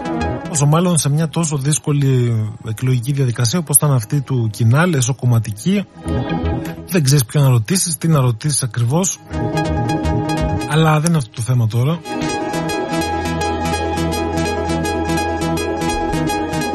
Θέμα είναι ότι πάλι για άλλη μια φορά επικρατεί μια αντίληψη ότι οι δημοσκοπήσεις έπεσαν έξω, ότι έγινε προσπάθεια χειραγώγησης επειδή έβγαινε σε κάποιες δημοσκοπήσεις και υπό κάποιες προϋποθέσεις πρώτος ο Ανδρέας Λοβέρδος ο οποίος βγήκε τελικά τρίτος.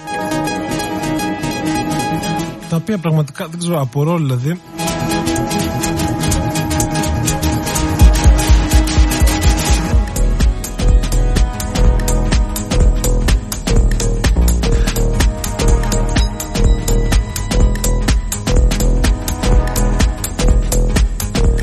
όλα αυτά που λέγονται, ε, λέγονται από ανθρώπους που ε, δεν γνωρίζουν να διαβάζουν, να διαβάζουν αριθμούς.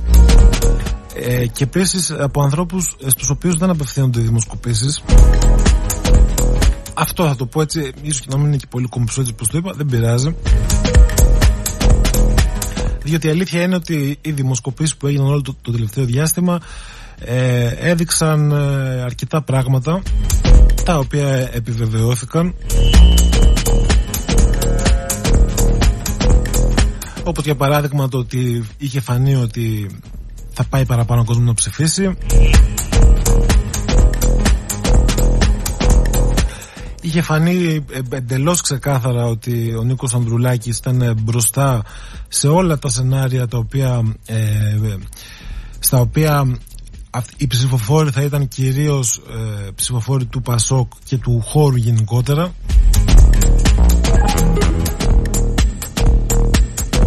Και όλες οι έρευνες οι οποίες παρουσίαζαν τον, ε, τον κύριο Λοβέρδο πρώτο ήταν αυτές στις οποίες ε, προσπαθούσαν να γίνει μια ενσωμάτωση ψηφόρων και από άλλους χώρους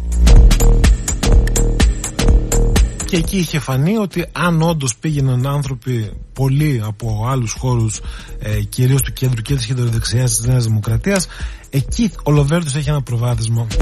Τελικά αποδείχθηκε ότι αυτό δεν έγινε, αλλά αυτό επίσης δεν σημαίνει ότι οι δημοσκοπήσεις έπεσαν έξω.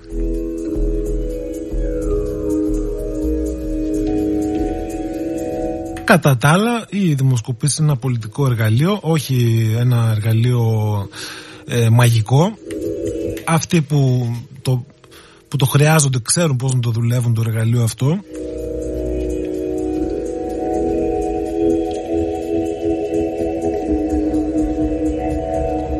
Και επίσης να πούμε ότι τουλάχιστον δεν ακούσαμε από τους ε, υποψηφίους προέδρους του Παζόκ να μιλάνε και οι ίδιοι για χειραγώγηση από τις δημοσκοπήσεις. Το, το κρατάω σαν θετικό τουλάχιστον αυτό. Γιατί κάτι παραπάνω ξέρουν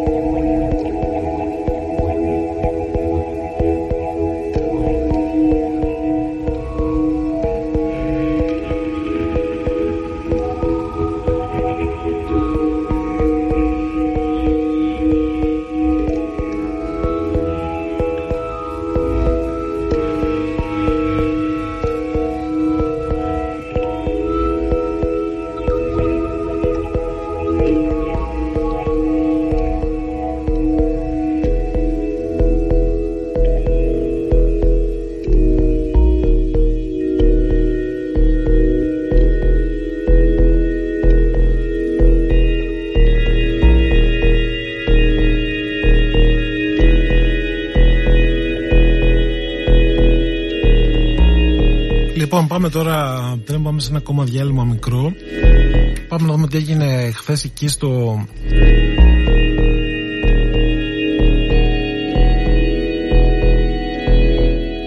Σε αυτό το γυμνάσιο στην Πιερία. Αυτή τη φοβερή κατάσταση πραγματικά δεν, δεν χορταίνω να τα βλέπω όλα αυτά. θεματοφύλακες του συντάγματος ονομάζονται 11 άτομα ε, δραστηριοποιούνται μέσω των social media, επικοινωνούν κτλ.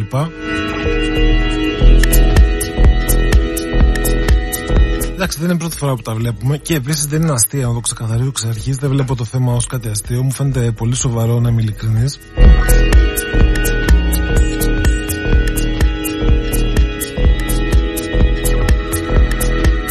Αλλά ε, για να πω και κάτι. Ε, έχει μόνο μία αστεία πλευρά αυτό το, το θέμα. Με αυτή θα ξεκινήσω. Το πιο αστείο λοιπόν από όλα σε αυτή την υπόθεση είναι ότι αυτοί οι άνθρωποι λοιπόν ε, θεωρούν ότι. Ε, θεωρούν ότι παραβιάζει το σύστημα με όλα αυτά που περνάμε κτλ. Ότι, ότι δεν υπάρχει ας πούμε δημοκρατική νομιμοποίηση του κράτους κτλ. Ότι όλα αυτά είναι αντισταγματικά και παράνομα.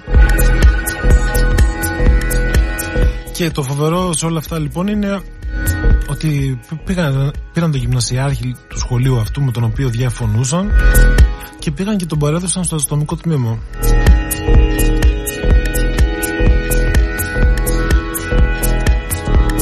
Με αποτέλεσμα φυσικά να συλληφθούν όλοι αυτοί που τον πήγαν. Ήταν πολύ περίεργο και απρόσμενη εξέλιξη.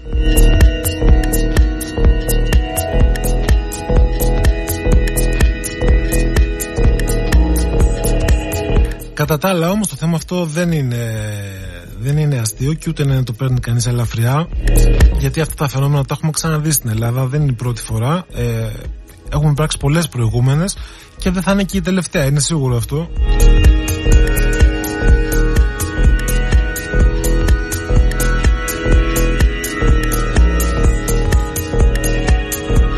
Ευτυχώς δεν ζούμε σε καμία χούντα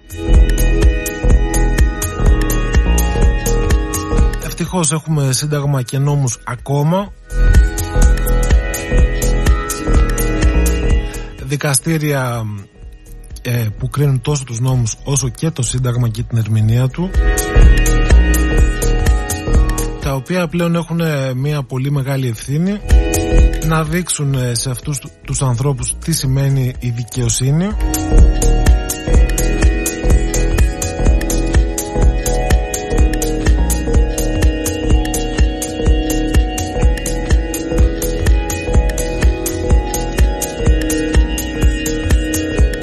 βέβαια να τους επιβάλλουν τις ανάλογες ποινές που προβλέπονται σε σχέση με όσα έκαναν.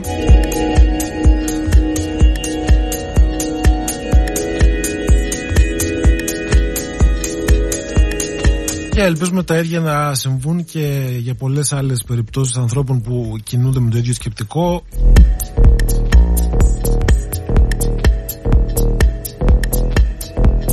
Είναι πολλοί ε, λειτουργούν μέσω του social media. Ας μείνουν στις κουβέντες. Όταν βγαίνουν ε, στο δρόμο και συλλαμβάνουν ανθρώπους Τα πράγματα θα είναι διαφορετικά. Είναι σίγουρο αυτό και είναι και σωστό αυτό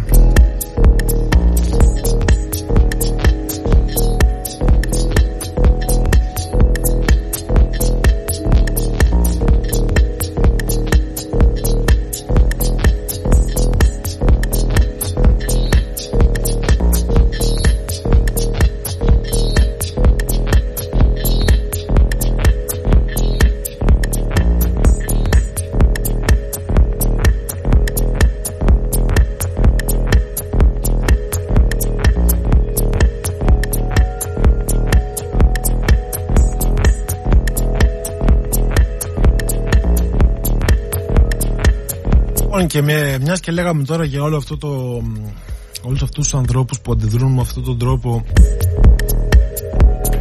και ζουν σε ένα ε, διαφορετικό σύμπαν από τους υπόλοιπους. Πάμε τώρα να δούμε το θέμα και από μια άλλη πλευρά ανάποδη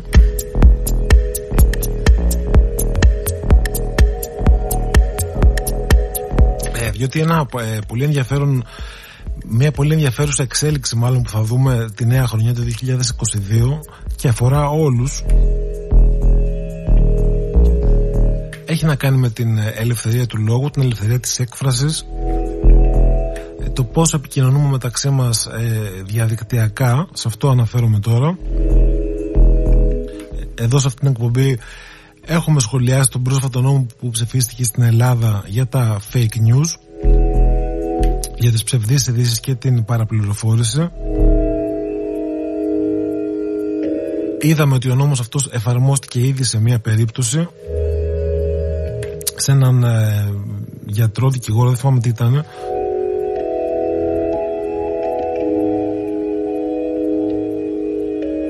Ένας νόμος ο οποίος ε, σε γενικές γραμμές ε, είναι δική μου άποψη αυτή είναι, κινείται σε πολύ λάθος κατεύθυνση όχι γιατί είναι σωστό να διακινούνται ψευδείς ειδήσεις, αλλά γιατί όταν νομοθετείς πρέπει να νομοθετείς με συγκεκριμένο τρόπο και να μην αφήνεις κενά για καμία παρερμηνία σε σχέση με όσα ισχύουν ή δεν ισχύουν από τον νόμο τον οποίο ψήφισες. Ο συγκεκριμένος ελληνικός νόμος λοιπόν είναι πλήρως ασαφής μιλάει για ε, κυρώσεις σε όσους απειλούν ε, την εθνική ασφαλεία και τα οικονομικά συμφέροντα της χώρας κτλ.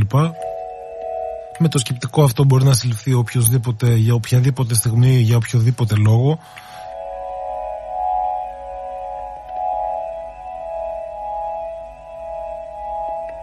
Αλλά όπως και να έχει τώρα δεν θέλω να μιλήσω για αυτό το νόμο. Θέλω να μιλήσω για αυτά που θα συμβούν στην Ευρώπη το 2022 Και μην ξεχνάτε Ευρώπη που είμαστε κι εμείς.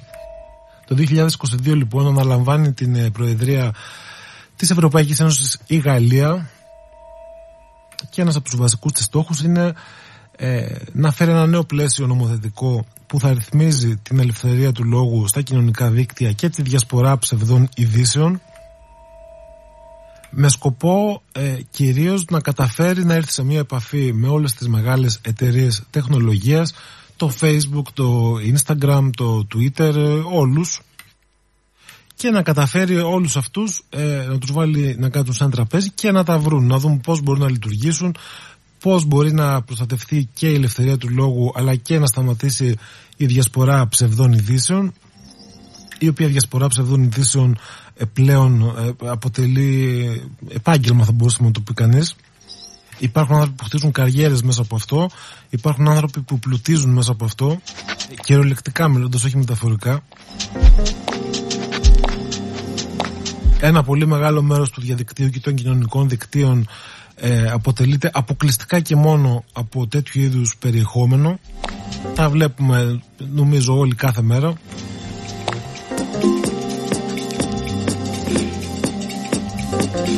Έχει όμως μεγάλο ενδιαφέρον να δούμε πώς θα το διαχειριστεί αυτό το κομμάτι η Ευρωπαϊκή Ένωση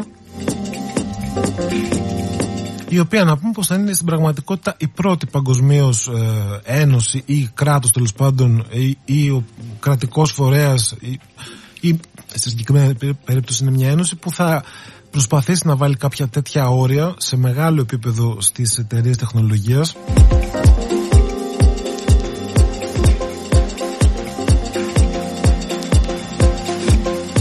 Απ' την άλλη υπάρχουν δημοσιογραφικές ενώσεις οι οποίες προετοιμάζονται πάρα πολύ για αυτό το, το πράγμα διότι η διακίνηση ψευδών ειδήσεων ε, είναι κάτι το οποίο θα πρέπει να δώσει στους δημοσιογράφους ε, ένα πεδίο ελευθερίας να εκφράζουν τις απόψεις τους ε, όποιες και είναι αυτές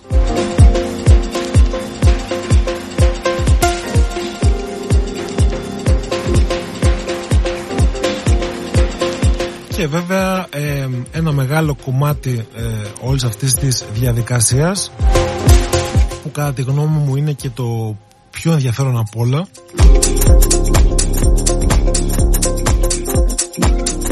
είναι ότι στο σκεπτικό ε, της Γαλλίας και της Ευρωπαϊκής Ένωσης και όλων όσοι ασχολούνται με αυτό το κομμάτι τέλος πάντων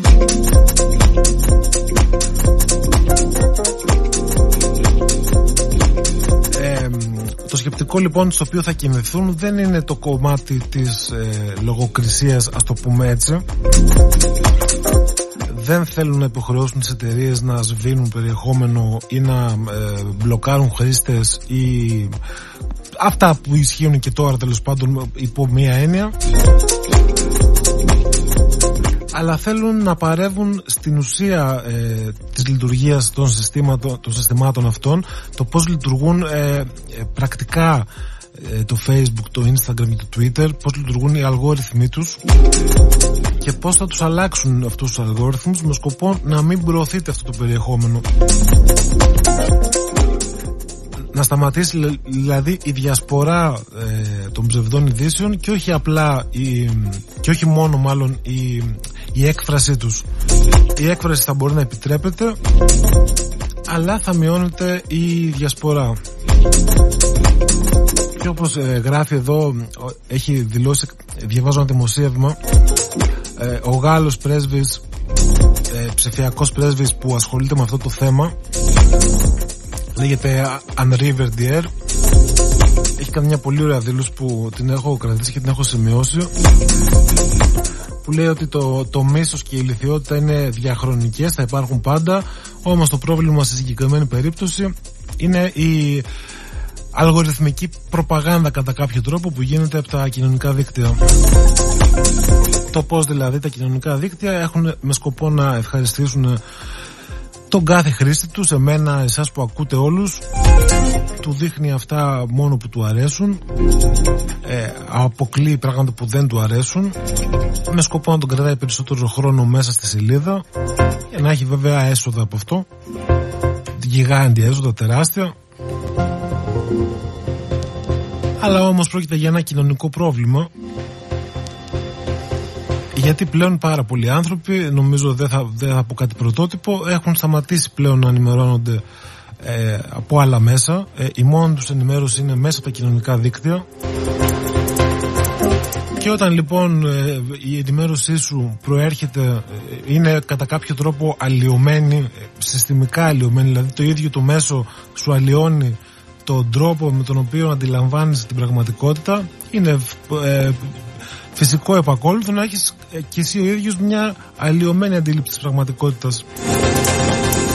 Αν βλέπεις ότι όλοι συμφωνούν μαζί σου σε κάτι θα νομίζεις ότι έχεις δίκιο σε όλα.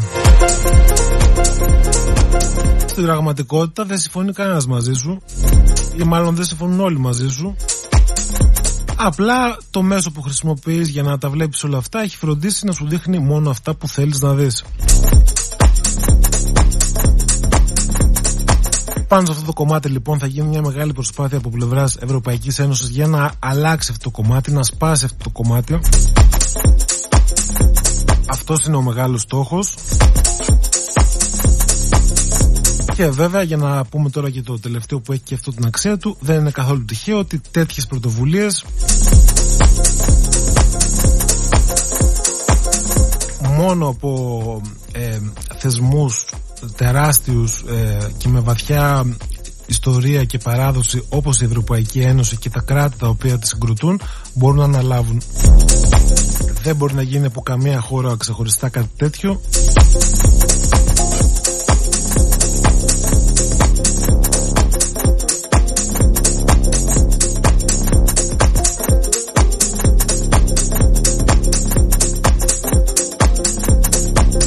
Είναι ένα θέμα σημαντικό, θα το παρακολουθούμε όλη τη χρονιά.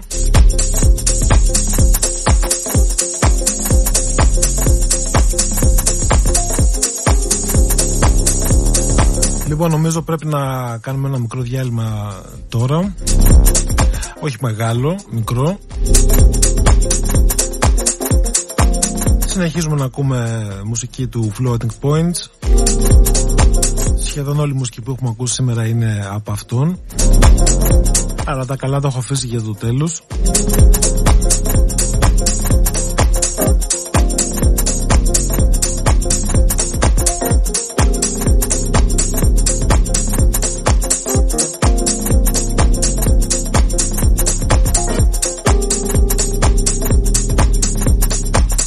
Λοιπόν, ακούμε λίγο μουσική, πάμε σε ένα μικρό διάλειμμα και επιστρέφουμε για το τρίτο ή τέταρτο, δεν θυμάμαι πόσα έχω κάνει σήμερα και το τελευταίο μέρος της εκπομπής τέλος πάντων και με πολλά θέματα που έχω εδώ σημειωμένα, δεν ξέρω ποια από όλα θα προλάβω να πω. Α δούμε. Λοιπόν, επιστρέφουμε σε πολύ λίγο.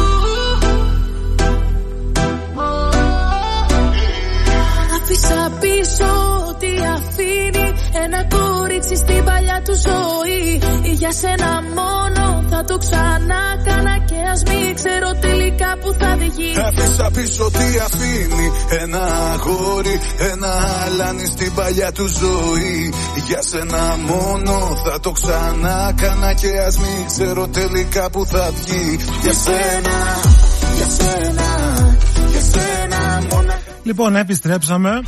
Ίσως δεν κράτησαν δύο λεπτά διαφημίσεις, ίσως κράτησαν δυόμιση ή τρία. σένα, μόνο για σένα Αλλά επιστρέψαμε με στα Βέντο και η Διαδάμου. μόνη σαν θηλιά η πόνη Και σκέφτομαι εκείνα που άφησα να φύγουν. Και μην το μετανιώσω πως φοβάμαι και με πνίγουν. Τους είδαμε την περασμένη Τετάρτη στην Ιεράπετρα. Με μόνος, σαν κλεφτής με επισκέπτεται ο γερασμένος χρόνος Και μου θυμίζει. Εκεί Κάποιοι από κοντά, κάποιοι από μακριά. να ελευθερώσω όλα να ενδώσω.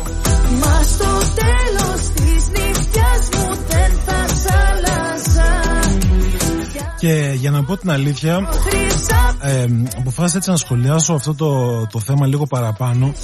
ό,τι αφήνει ε, Διότι μ, κορίτσι στην παλιά του ζωή Για σένα μόνο θα το ξανά κάνα και ας μην βλέπω να υπάρχει έτσι μια. Ε, πώς να το πω, μια, μια διαμάχη μεταξύ διαφόρων εδώ το, τοπικά Για του ζωή για αυτό που έγινε Μόνο θα το ξανά κάνα και αλλά κυρίως κάπου θα ε, μ, γιατί μ, φάνηκε ρε παιδί μου όποιο, όσοι ήταν εκεί και όσοι το είδανε φάνηκε πόσο πολύ ανάγκη είχε ο κόσμος από κάτι τέτοιο.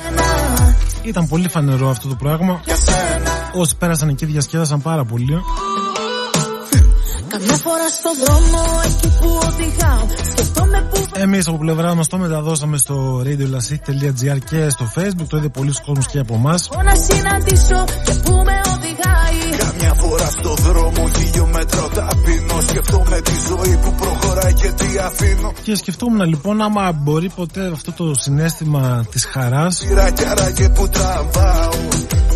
Μα στο τέλος της γραμμής να μην είναι πάντα και τόσο, τόσο σωστό.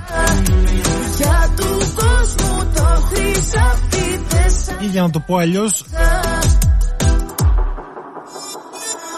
Άφησα πίσω ό,τι η χαρά που μπορεί κάποιος να νιώθει για το οτιδήποτε απ' τη μία μπορεί να τη χρειάζεται και να την έχει ανάγκη. θα το ξανά κάνα απ' την άλλη όμως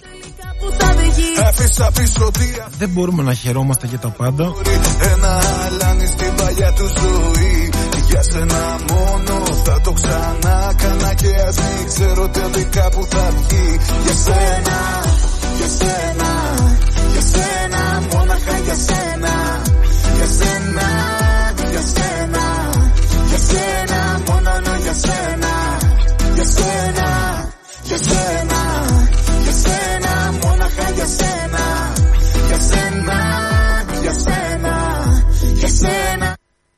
Χιλιόμετρα, χίλια, χίλια Λοιπόν, έκανα αυτή την αλλαγή απότομα τώρα, γιατί θέλω να συνεχίσω και να πω το εξής. Αν μπορείς μέτρησέ τα κι ύστερα χώρεσέ τα Η εκδήλωση Τετάρτη του Ανδρού πήγε πάρα πολύ καλά. Ήταν όμως μια εκδήλωση που δεν έπρεπε να γίνει γιατί ήταν μια αχρίαστη εκδήλωση.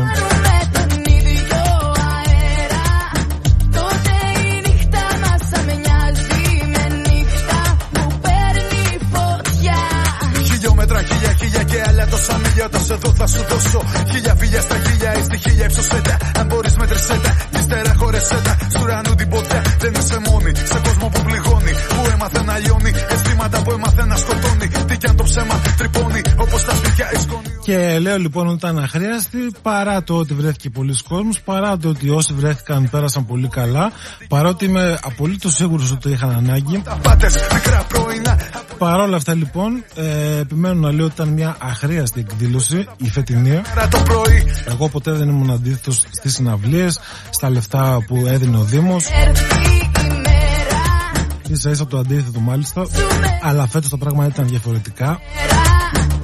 Ή μάλλον θα έπρεπε να είναι διαφορετικά. ίδιο αέρα Τότε η Και, το, και όλα αυτά που λέω λοιπόν νύχτα που παίρνει φωτιά Για μέτρα βράδια και σκατά χάδια θα τα κλείσουμε όσα ανέφερε ο Δήμαρχος της Ιεράπετρας. Θα τα κάνεις συντρίμια ρημάδια σαν γύρω στο πλάι σου ο οποίος ε, στην ομιλία του ε, πριν ξεκινήσει η εκδήλωση Από πάνω μου σαν κάρτος αστυνόμος Και βάζω όνειρο φράγμα Μακάρι είπε κάποια πράγματα ε, τα οποία στην πραγματικότητα ήταν υποχρεωμένος να πει. Γιατί ξέρω ότι κάπου είσαι. Ναι, λύστε υποχρεωμένος να τα πει προκειμένου να δικαιολογήσει ε, την πραγματοποίηση αυτής της εκδήλωσης. Ο μόνος δεν είσαι η μόνη.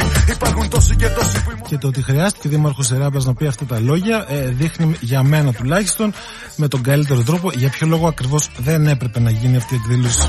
Που θα ανταλλάξουμε δεν μπορούμε να ακούμε τον Δήμαρχο της Ιεράπετρας να λέει ότι η πόλη μας έχει καταφέρει να χτίσει ένα τείχος ανοσίας. Μέρα και ότι αυτός είναι ο λόγος Νύχτα μας θα με νοιάζει. για να γίνονται τέτοιες εκδηλώσεις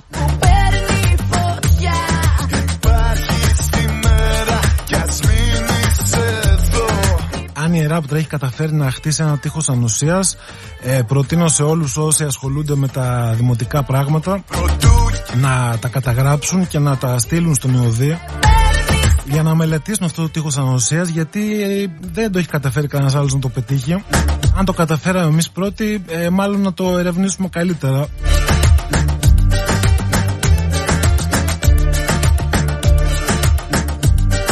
Και αυτά τα είπε ο Δήμαρχος Ιεράπετρας ε, λίγη ώρα μετά λίγη ώρα μετά από, το, από όσα είχαν αναφερθεί από πλευράς ΕΟΔΗ στην ημερήσια ανακοίνωση των κρουσμάτων και της ενημέρωσης που γίνεται δύο-τρεις φορές την εβδομάδα στην οποία λοιπόν ε, ενημέρωση ακούσαμε ότι και τα βλέπουμε δηλαδή δεν χρειάζεται να τα ακούμε είναι στοιχεία φανερά και δημόσιο ότι σε όλη την Ελλάδα η πανδημία μ, καταγράφει μια ξεκάθαρη ύφεση. Παίρνει φωτιά παντού σε όλες τις περιοχές της χώρας ε, τα κρούσματα μειώνονται. Αν έρθει με εξαίρεση όμως κάποιες λίγες περιοχές όπως το Λασίθι για παράδειγμα η μέρα το οποίο αναφέρθηκε ως παράδειγμα.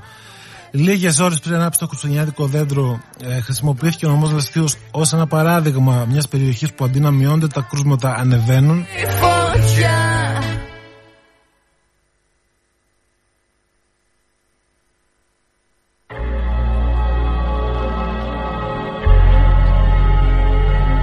και επειδή τώρα μίλησα για τα μ, κρούσματα και τα στοιχεία και τα λοιπά δεν θα αναφερθώ άλλο στο δέντρο και στην, ε, ε, στην εκδήλωση που έγινε. Είπα την άποψή μου, αυτή είναι. Αλλά μιας και είπα για στοιχεία, να δώσουμε μερικά στοιχεία τώρα έτσι εξ αρχής για να δούμε πού βρισκόμαστε. Ε, μ, γιατί τα, ε, τα μάζευα λίγο πριν.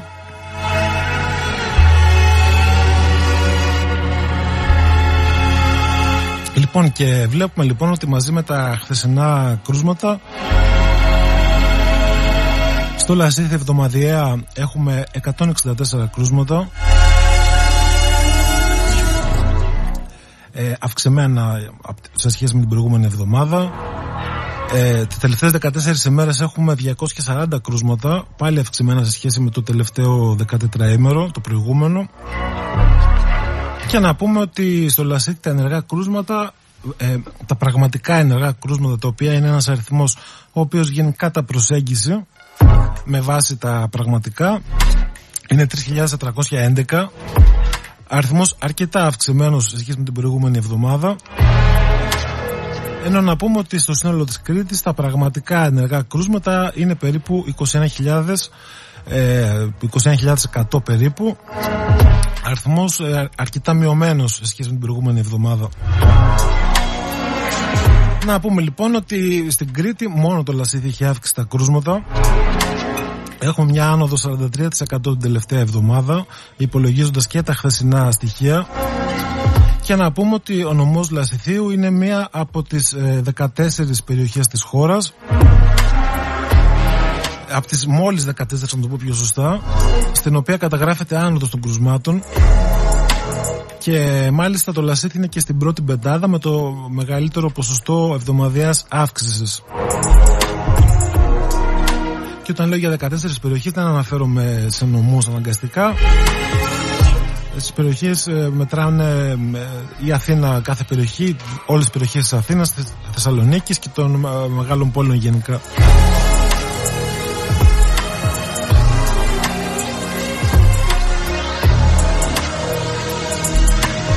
Και να πούμε βέβαια ε, ότι μ, την Τετάρτη είχαμε το άναμα του δέντρου, την Πέμπτη είχαμε προγραμματισμένα rapid test για, το, για τις περιοχές της Παχιάμου και του Μακρύ Γυαλού.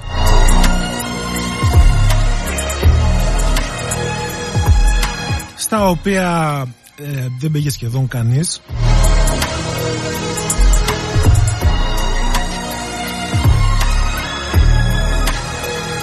Να πούμε ότι στην Παχιά μου πήγαν 9 άτομα ε, να εξεταστούν, όλοι ήταν αρνητικοί. Και στο Μακρύγιαλο πήγαν 21 άτομα, στον Κουτσουρά δηλαδή, 21 άτομα, ε, επίσης όλοι αρνητικοί.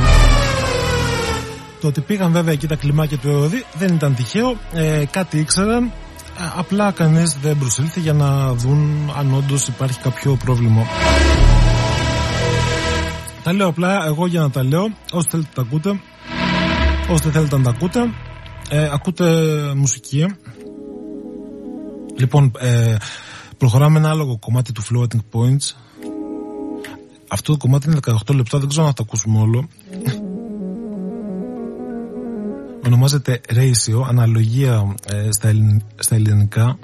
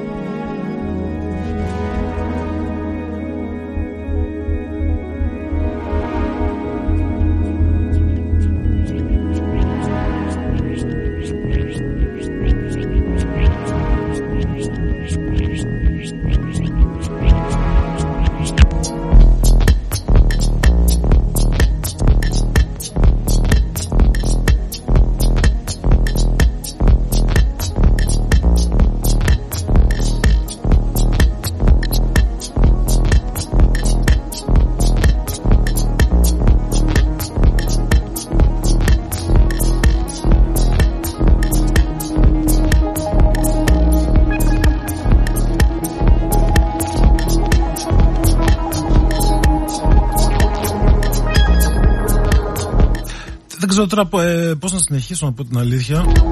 Έχω τόσα πολλά μπροστά μου, δεν ξέρω ποιο θέμα να, να πω στη συνέχεια.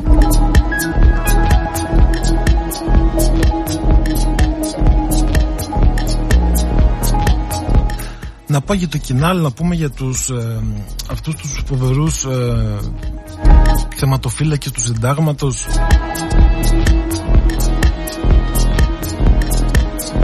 είχαμε χάσει αυτό φοβερό με την απαγωγή του γυμνασιάρχη δεν ξέρω πώς το παρακολουθήσατε ε, φοβερές καταστάσεις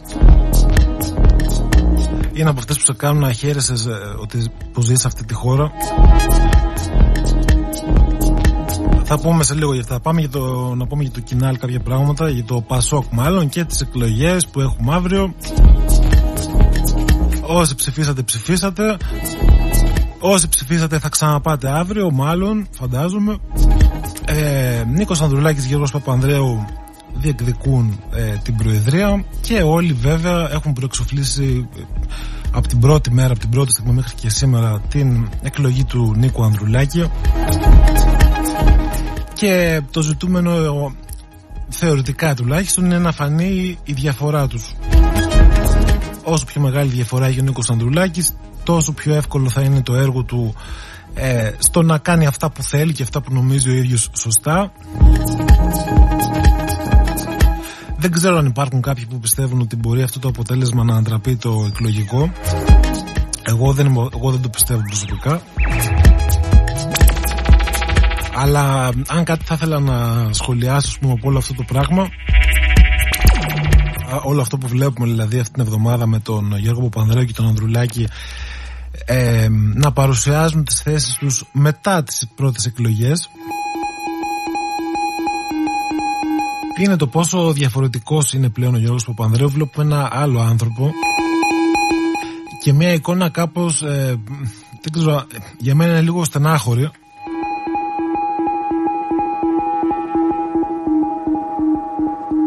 Και όχι γιατί τον ε, συμπαθούσα ιδιαίτερα απλά γιατί βλέπεις ότι όλο αυτό που του συμβαίνει δεν μπορεί καθόλου να το διαχειριστεί. Αυτό το πράγμα που προσπαθεί να κάνει και αυτή η τακτική που ακολουθεί δεν του ταιριάζει δεν, δεν το έχει που λέμε.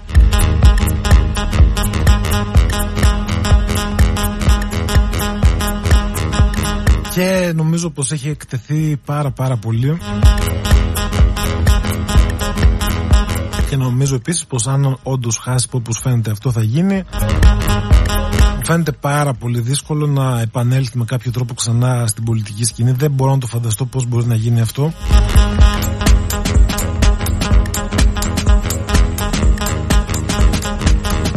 Και αυτό βέβαια οφείλεται καθαρά στους δικούς του χειρισμούς και σε τίποτε άλλο.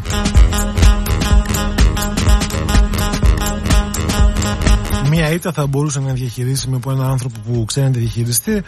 Όταν όμως δεν ξέρεις να τη διαχειριστείς, δεν βγαίνει χειρισμένος σίγουρα.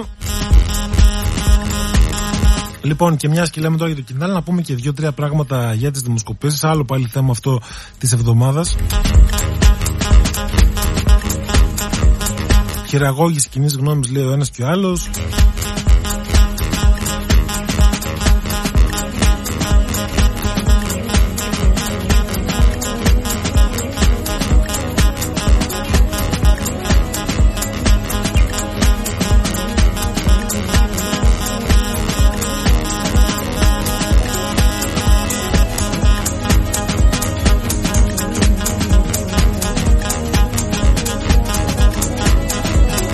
Και η αλήθεια είναι βέβαια ότι Πώς να το πω τώρα κομψά.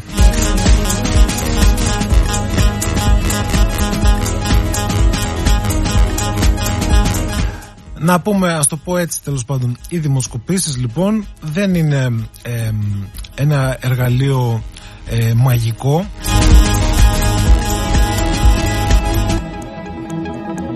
Όταν κάνει μια δημοσκόπηση, ε, δεν μπορείς να προβλέψεις με απόλυτη ακρίβεια το μέλλον.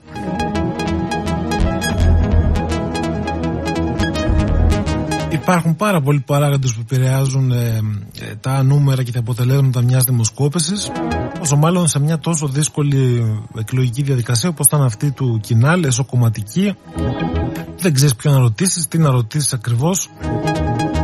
Αλλά δεν είναι αυτό το θέμα τώρα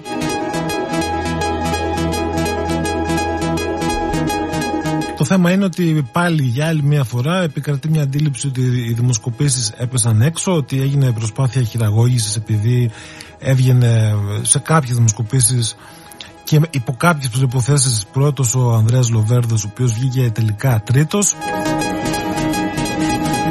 Τα οποία πραγματικά δεν ξέρω απορώ δηλαδή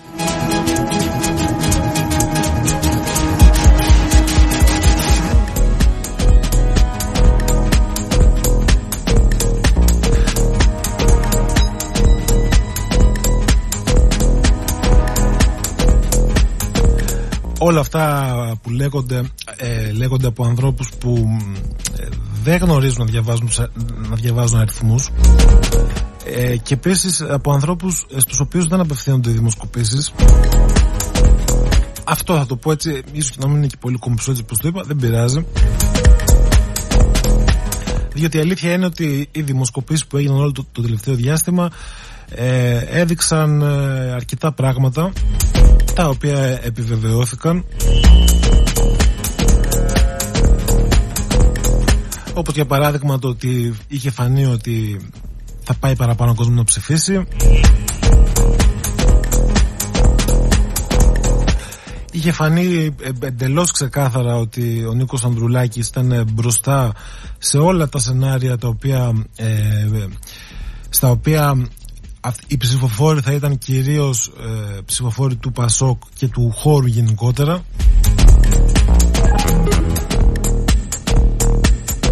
Και όλες οι έρευνες οι οποίες παρουσίαζαν τον, ε, τον κύριο Λοβέρδο πρώτο ήταν αυτές στις οποίες ε, προσπαθούσαν να γίνει μια ενσωμάτωση ψηφόρων και από άλλους χώρους και εκεί είχε φανεί ότι αν όντως πήγαιναν άνθρωποι πολλοί από άλλους χώρους, ε, κυρίως του κέντρου και της κεντροδεξιά της Νέας Δημοκρατίας, εκεί ο Λοβέρντο έχει ένα προβάδισμα. Τελικά αποδείχθηκε ότι αυτό δεν έγινε. Αλλά αυτό επίσης δεν σημαίνει ότι οι δημοσκοπήσεις έπεσαν έξω.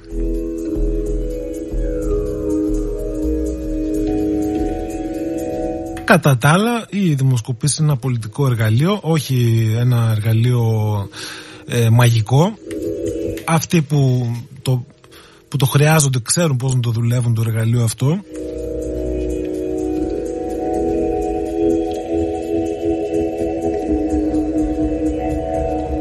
Και επίσης να πούμε ότι τουλάχιστον δεν ακούσαμε από τους ε, υποψηφίους προέδρους του Παζόκ να μιλάνε και οι ίδιοι για χειραγώγηση από τις δημοσκοπήσεις.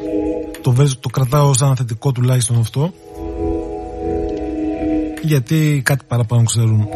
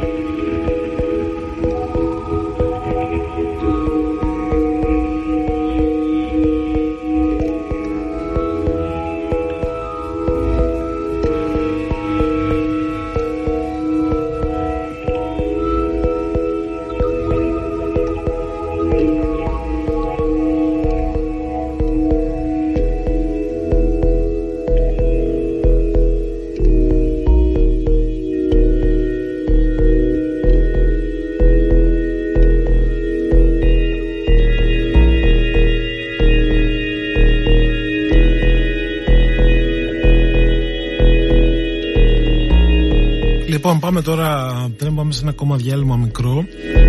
Πάμε να δούμε τι έγινε χθες εκεί στο.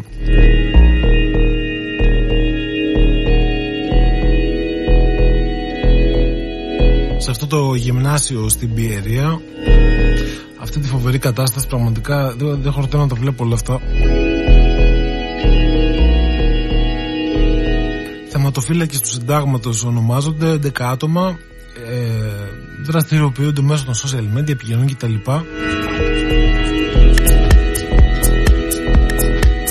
Εντάξει, δεν είναι πρώτη φορά που τα βλέπουμε και επίσης δεν είναι αστεία να το ξεκαθαρίζω εξ αρχής. Δεν βλέπω το θέμα ως κάτι αστείο. Μου φαίνεται πολύ σοβαρό να είμαι ειλικρινής.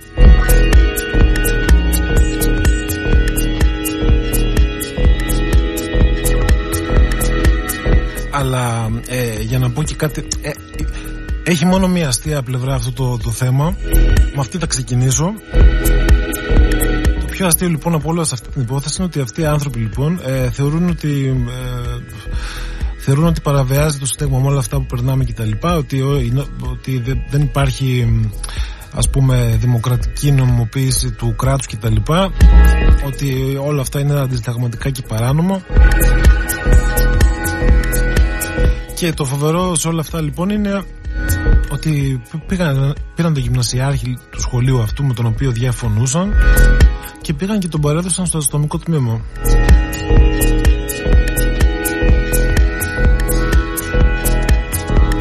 Με αποτέλεσμα φυσικά να συλληφθούν όλοι αυτοί που τον πήγαν. Ήταν πολύ περίεργο και απρόσμενη εξέλιξη.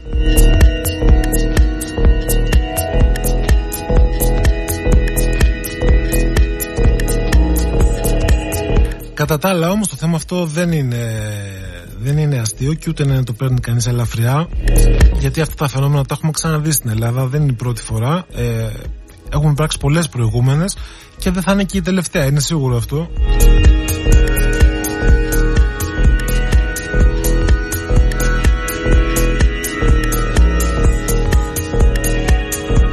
Ευτυχώς δεν ζούμε σε καμία χούντα Ευτυχώς έχουμε σύνταγμα και νόμους ακόμα.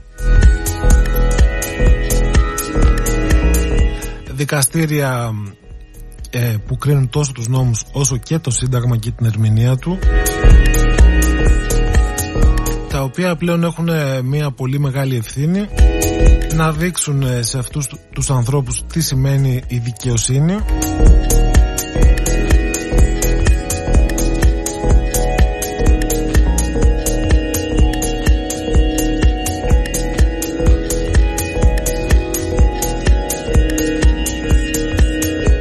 και βέβαια να τους επιβάλλουν τις ανάλογες ποινές που προβλέπονται σε σχέση με όσα έκαναν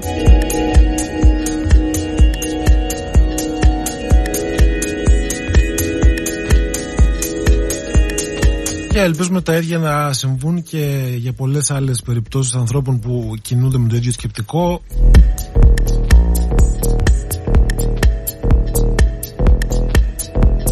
Είναι πολλοί, ε, λειτουργούν μέσω του social media. Ας μείνουν στις κουβέντες, όταν βγαίνουν ε, στο δρόμο και συλλαμβάνουν ανθρώπους, τα πράγματα θα είναι διαφορετικά. Είναι σίγουρο αυτό και είναι και σωστό αυτό.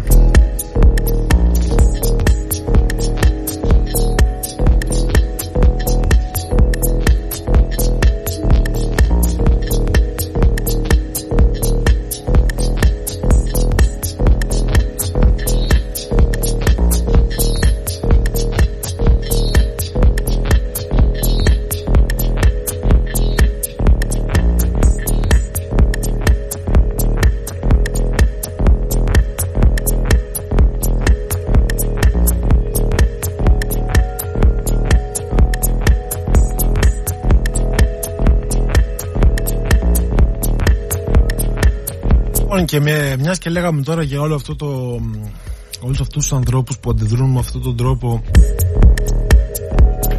και ζουν σε ένα ε, διαφορετικό σύμπαν από τους υπόλοιπους. Πάμε τώρα να δούμε το θέμα και από μια άλλη πλευρά ανάποδη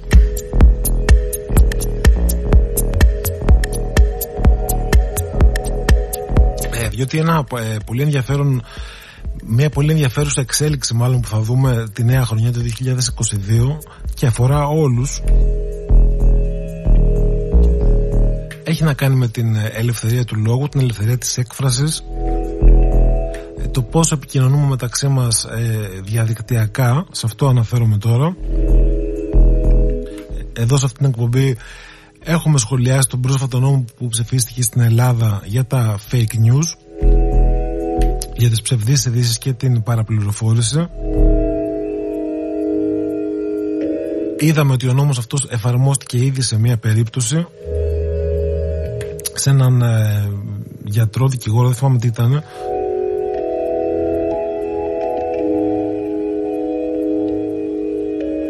ένας νόμος ο οποίος ε, σε γενικές γραμμές ε, είναι δική μου άποψη αυτή είναι, κινείται σε πολύ λάθος κατεύθυνση όχι γιατί είναι σωστό να διακινούνται ψευδείς ειδήσει, αλλά γιατί όταν νομοθετείς πρέπει να νομοθετείς με συγκεκριμένο τρόπο και να μην αφήνεις κενά για καμία παρερμηνία σε σχέση με όσα ισχύουν ή δεν ισχύουν από τον νόμο τον οποίο ψήφισες. Ο συγκεκριμένος ελληνικός νόμος λοιπόν είναι πλήρως ασαφής. Μιλάει για ε, κυρώσεις σε όσους απειλούν ε, την εθνική ασφαλεία και τα οικονομικά συμφέροντα της χώρας κτλ με το σκεπτικό αυτό μπορεί να συλληφθεί οποιοδήποτε για οποιαδήποτε στιγμή για οποιοδήποτε λόγο.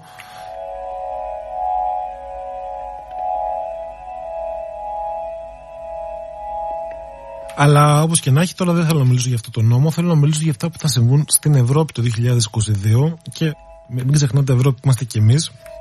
Το 2022 λοιπόν αναλαμβάνει την ε, Προεδρία της Ευρωπαϊκής Ένωσης η Γαλλία και ένας από τους βασικούς της στόχους είναι ε, να φέρει ένα νέο πλαίσιο νομοθετικό που θα ρυθμίζει την ελευθερία του λόγου στα κοινωνικά δίκτυα και τη διασπορά ψευδών ειδήσεων με σκοπό ε, κυρίως να καταφέρει να έρθει σε μια επαφή με όλες τις μεγάλες εταιρείες τεχνολογίας το facebook, το instagram, το twitter, ε, όλους και να καταφέρει όλους αυτούς ε, να τους βάλει να κάνουν σαν τραπέζι και να τα βρουν, να δουν πώς μπορούν να λειτουργήσουν, πώς μπορεί να προστατευτεί και η ελευθερία του λόγου αλλά και να σταματήσει η διασπορά ψευδών ειδήσεων η οποία διασπορά ψευδών ειδήσεων ε, πλέον ε, αποτελεί επάγγελμα θα μπορούσαμε να το πει κανείς Υπάρχουν άνθρωποι που χτίζουν καριέρες μέσα από αυτό, υπάρχουν άνθρωποι που πλουτίζουν μέσα από αυτό, κυριολεκτικά μιλώντας, όχι μεταφορικά.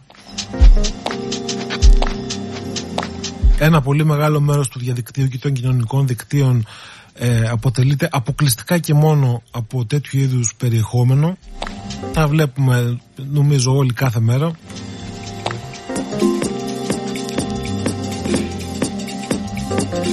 Έχει όμως μεγάλο ενδιαφέρον να δούμε πώς θα το διαχειριστεί αυτό το κομμάτι η Ευρωπαϊκή Ένωση η οποία να πούμε πως θα είναι στην πραγματικότητα η πρώτη παγκοσμίως ε, ένωση ή κράτος τέλος πάντων ή, ή ο κρατικός φορέας ή, ή στη συγκεκριμένη περίπτωση είναι μια ένωση που θα προσπαθήσει να βάλει κάποια τέτοια όρια σε μεγάλο επίπεδο στις εταιρείες τεχνολογίας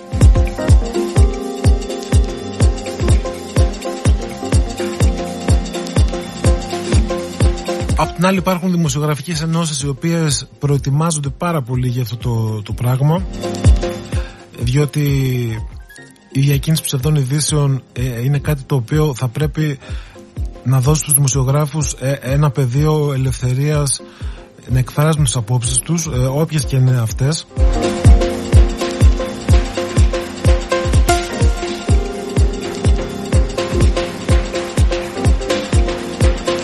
και βέβαια ένα μεγάλο κομμάτι ε, όλης αυτής της διαδικασίας που κατά τη γνώμη μου είναι και το πιο ενδιαφέρον από όλα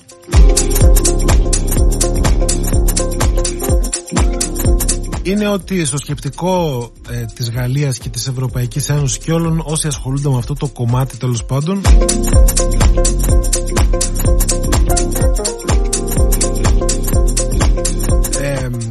Το σκεπτικό λοιπόν στο οποίο θα κινηθούν δεν είναι το κομμάτι της ε, λογοκρισίας ας το πούμε έτσι. Δεν θέλουν να υποχρεώσουν τις εταιρείες να σβήνουν περιεχόμενο ή να ε, μπλοκάρουν χρήστες ή αυτά που ισχύουν και τώρα τέλος πάντων υπό μία έννοια αλλά θέλουν να παρεύουν στην ουσία ε, της λειτουργίας των, των συστημάτων αυτών το πώς λειτουργούν ε, ε, πρακτικά ε, το facebook, το instagram και το twitter πώς λειτουργούν οι αλγόριθμοί τους και πώς θα τους αλλάξουν αυτούς τους αλγόριθμους με σκοπό να μην προωθείται αυτό το περιεχόμενο. Να σταματήσει δηλαδή η διασπορά ε, των ψευδών ειδήσεων και όχι απλά η, και όχι μόνο μάλλον η, η έκφρασή τους. Η έκφραση θα μπορεί να επιτρέπεται αλλά θα μειώνεται η διασπορά. Και όπως ε, γράφει εδώ έχει δηλώσει διαβάζω ένα δημοσίευμα ε, ο Γάλλος πρέσβης ε, ψηφιακός πρέσβης που ασχολείται με αυτό το θέμα λέγεται Henri Verdier έχει κάνει μια πολύ ωραία δήλωση που την έχω κρατήσει και την έχω σημειώσει που λέει ότι το, το μίσος και η ηλικιότητα είναι διαχρονικές, θα υπάρχουν πάντα όμως το πρόβλημα στη συγκεκριμένη περίπτωση είναι η αλγοριθμική προπαγάνδα κατά κάποιο τρόπο που γίνεται από τα κοινωνικά δίκτυα. Το πώς δηλαδή τα κοινωνικά δίκτυα έχουν με σκοπό να ευχαριστήσουν τον κάθε χρήστη του, σε μένα, εσάς που ακούτε όλους του δείχνει αυτά μόνο που του αρέσουν. Ε, αποκλείει πράγματα που δεν του αρέσουν. Με σκοπό να τον κρατάει περισσότερο χρόνο μέσα στη σελίδα για να έχει βέβαια έσοδα από αυτό.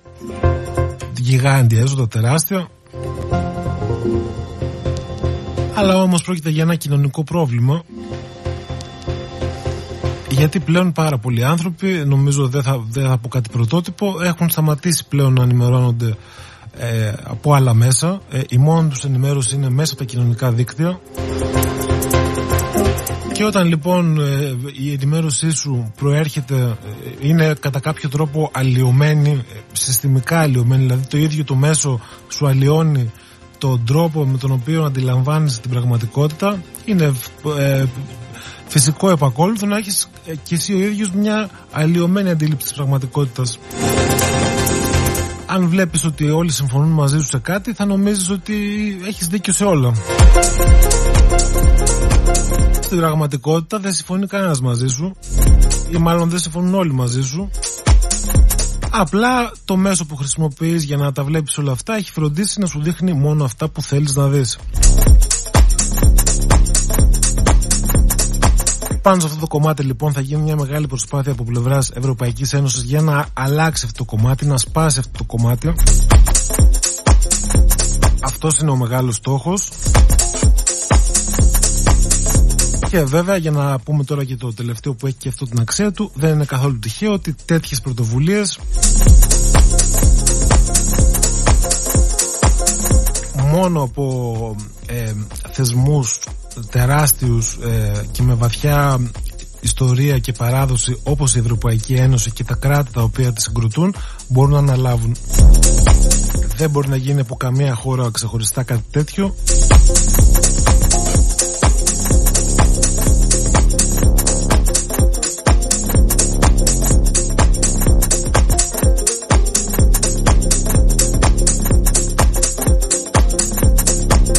Είναι ένα θέμα σημαντικό, θα το παρακολουθούμε όλη τη χρονιά.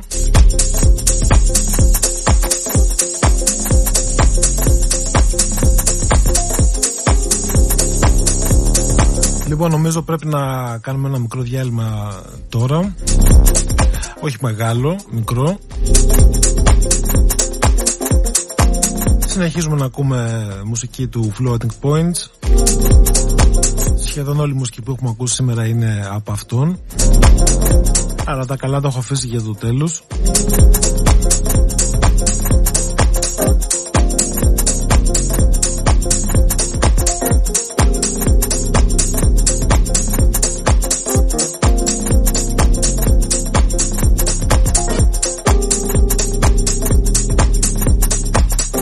Λοιπόν, ακούμε λίγο μουσική, πάμε σε ένα μικρό διάλειμμα και επιστρέφουμε για το τρίτο ή τέταρτο, δεν θυμάμαι πόσο έχω κάνει σήμερα και το τελευταίο μέρος της εκπομπής τέλος πάντων και με πολλά θέματα που έχω εδώ σημειωμένα, δεν ξέρω ποια από όλα θα προλάβω να πω. Θα δούμε. Λοιπόν, επιστρέφουμε σε πολύ λίγο.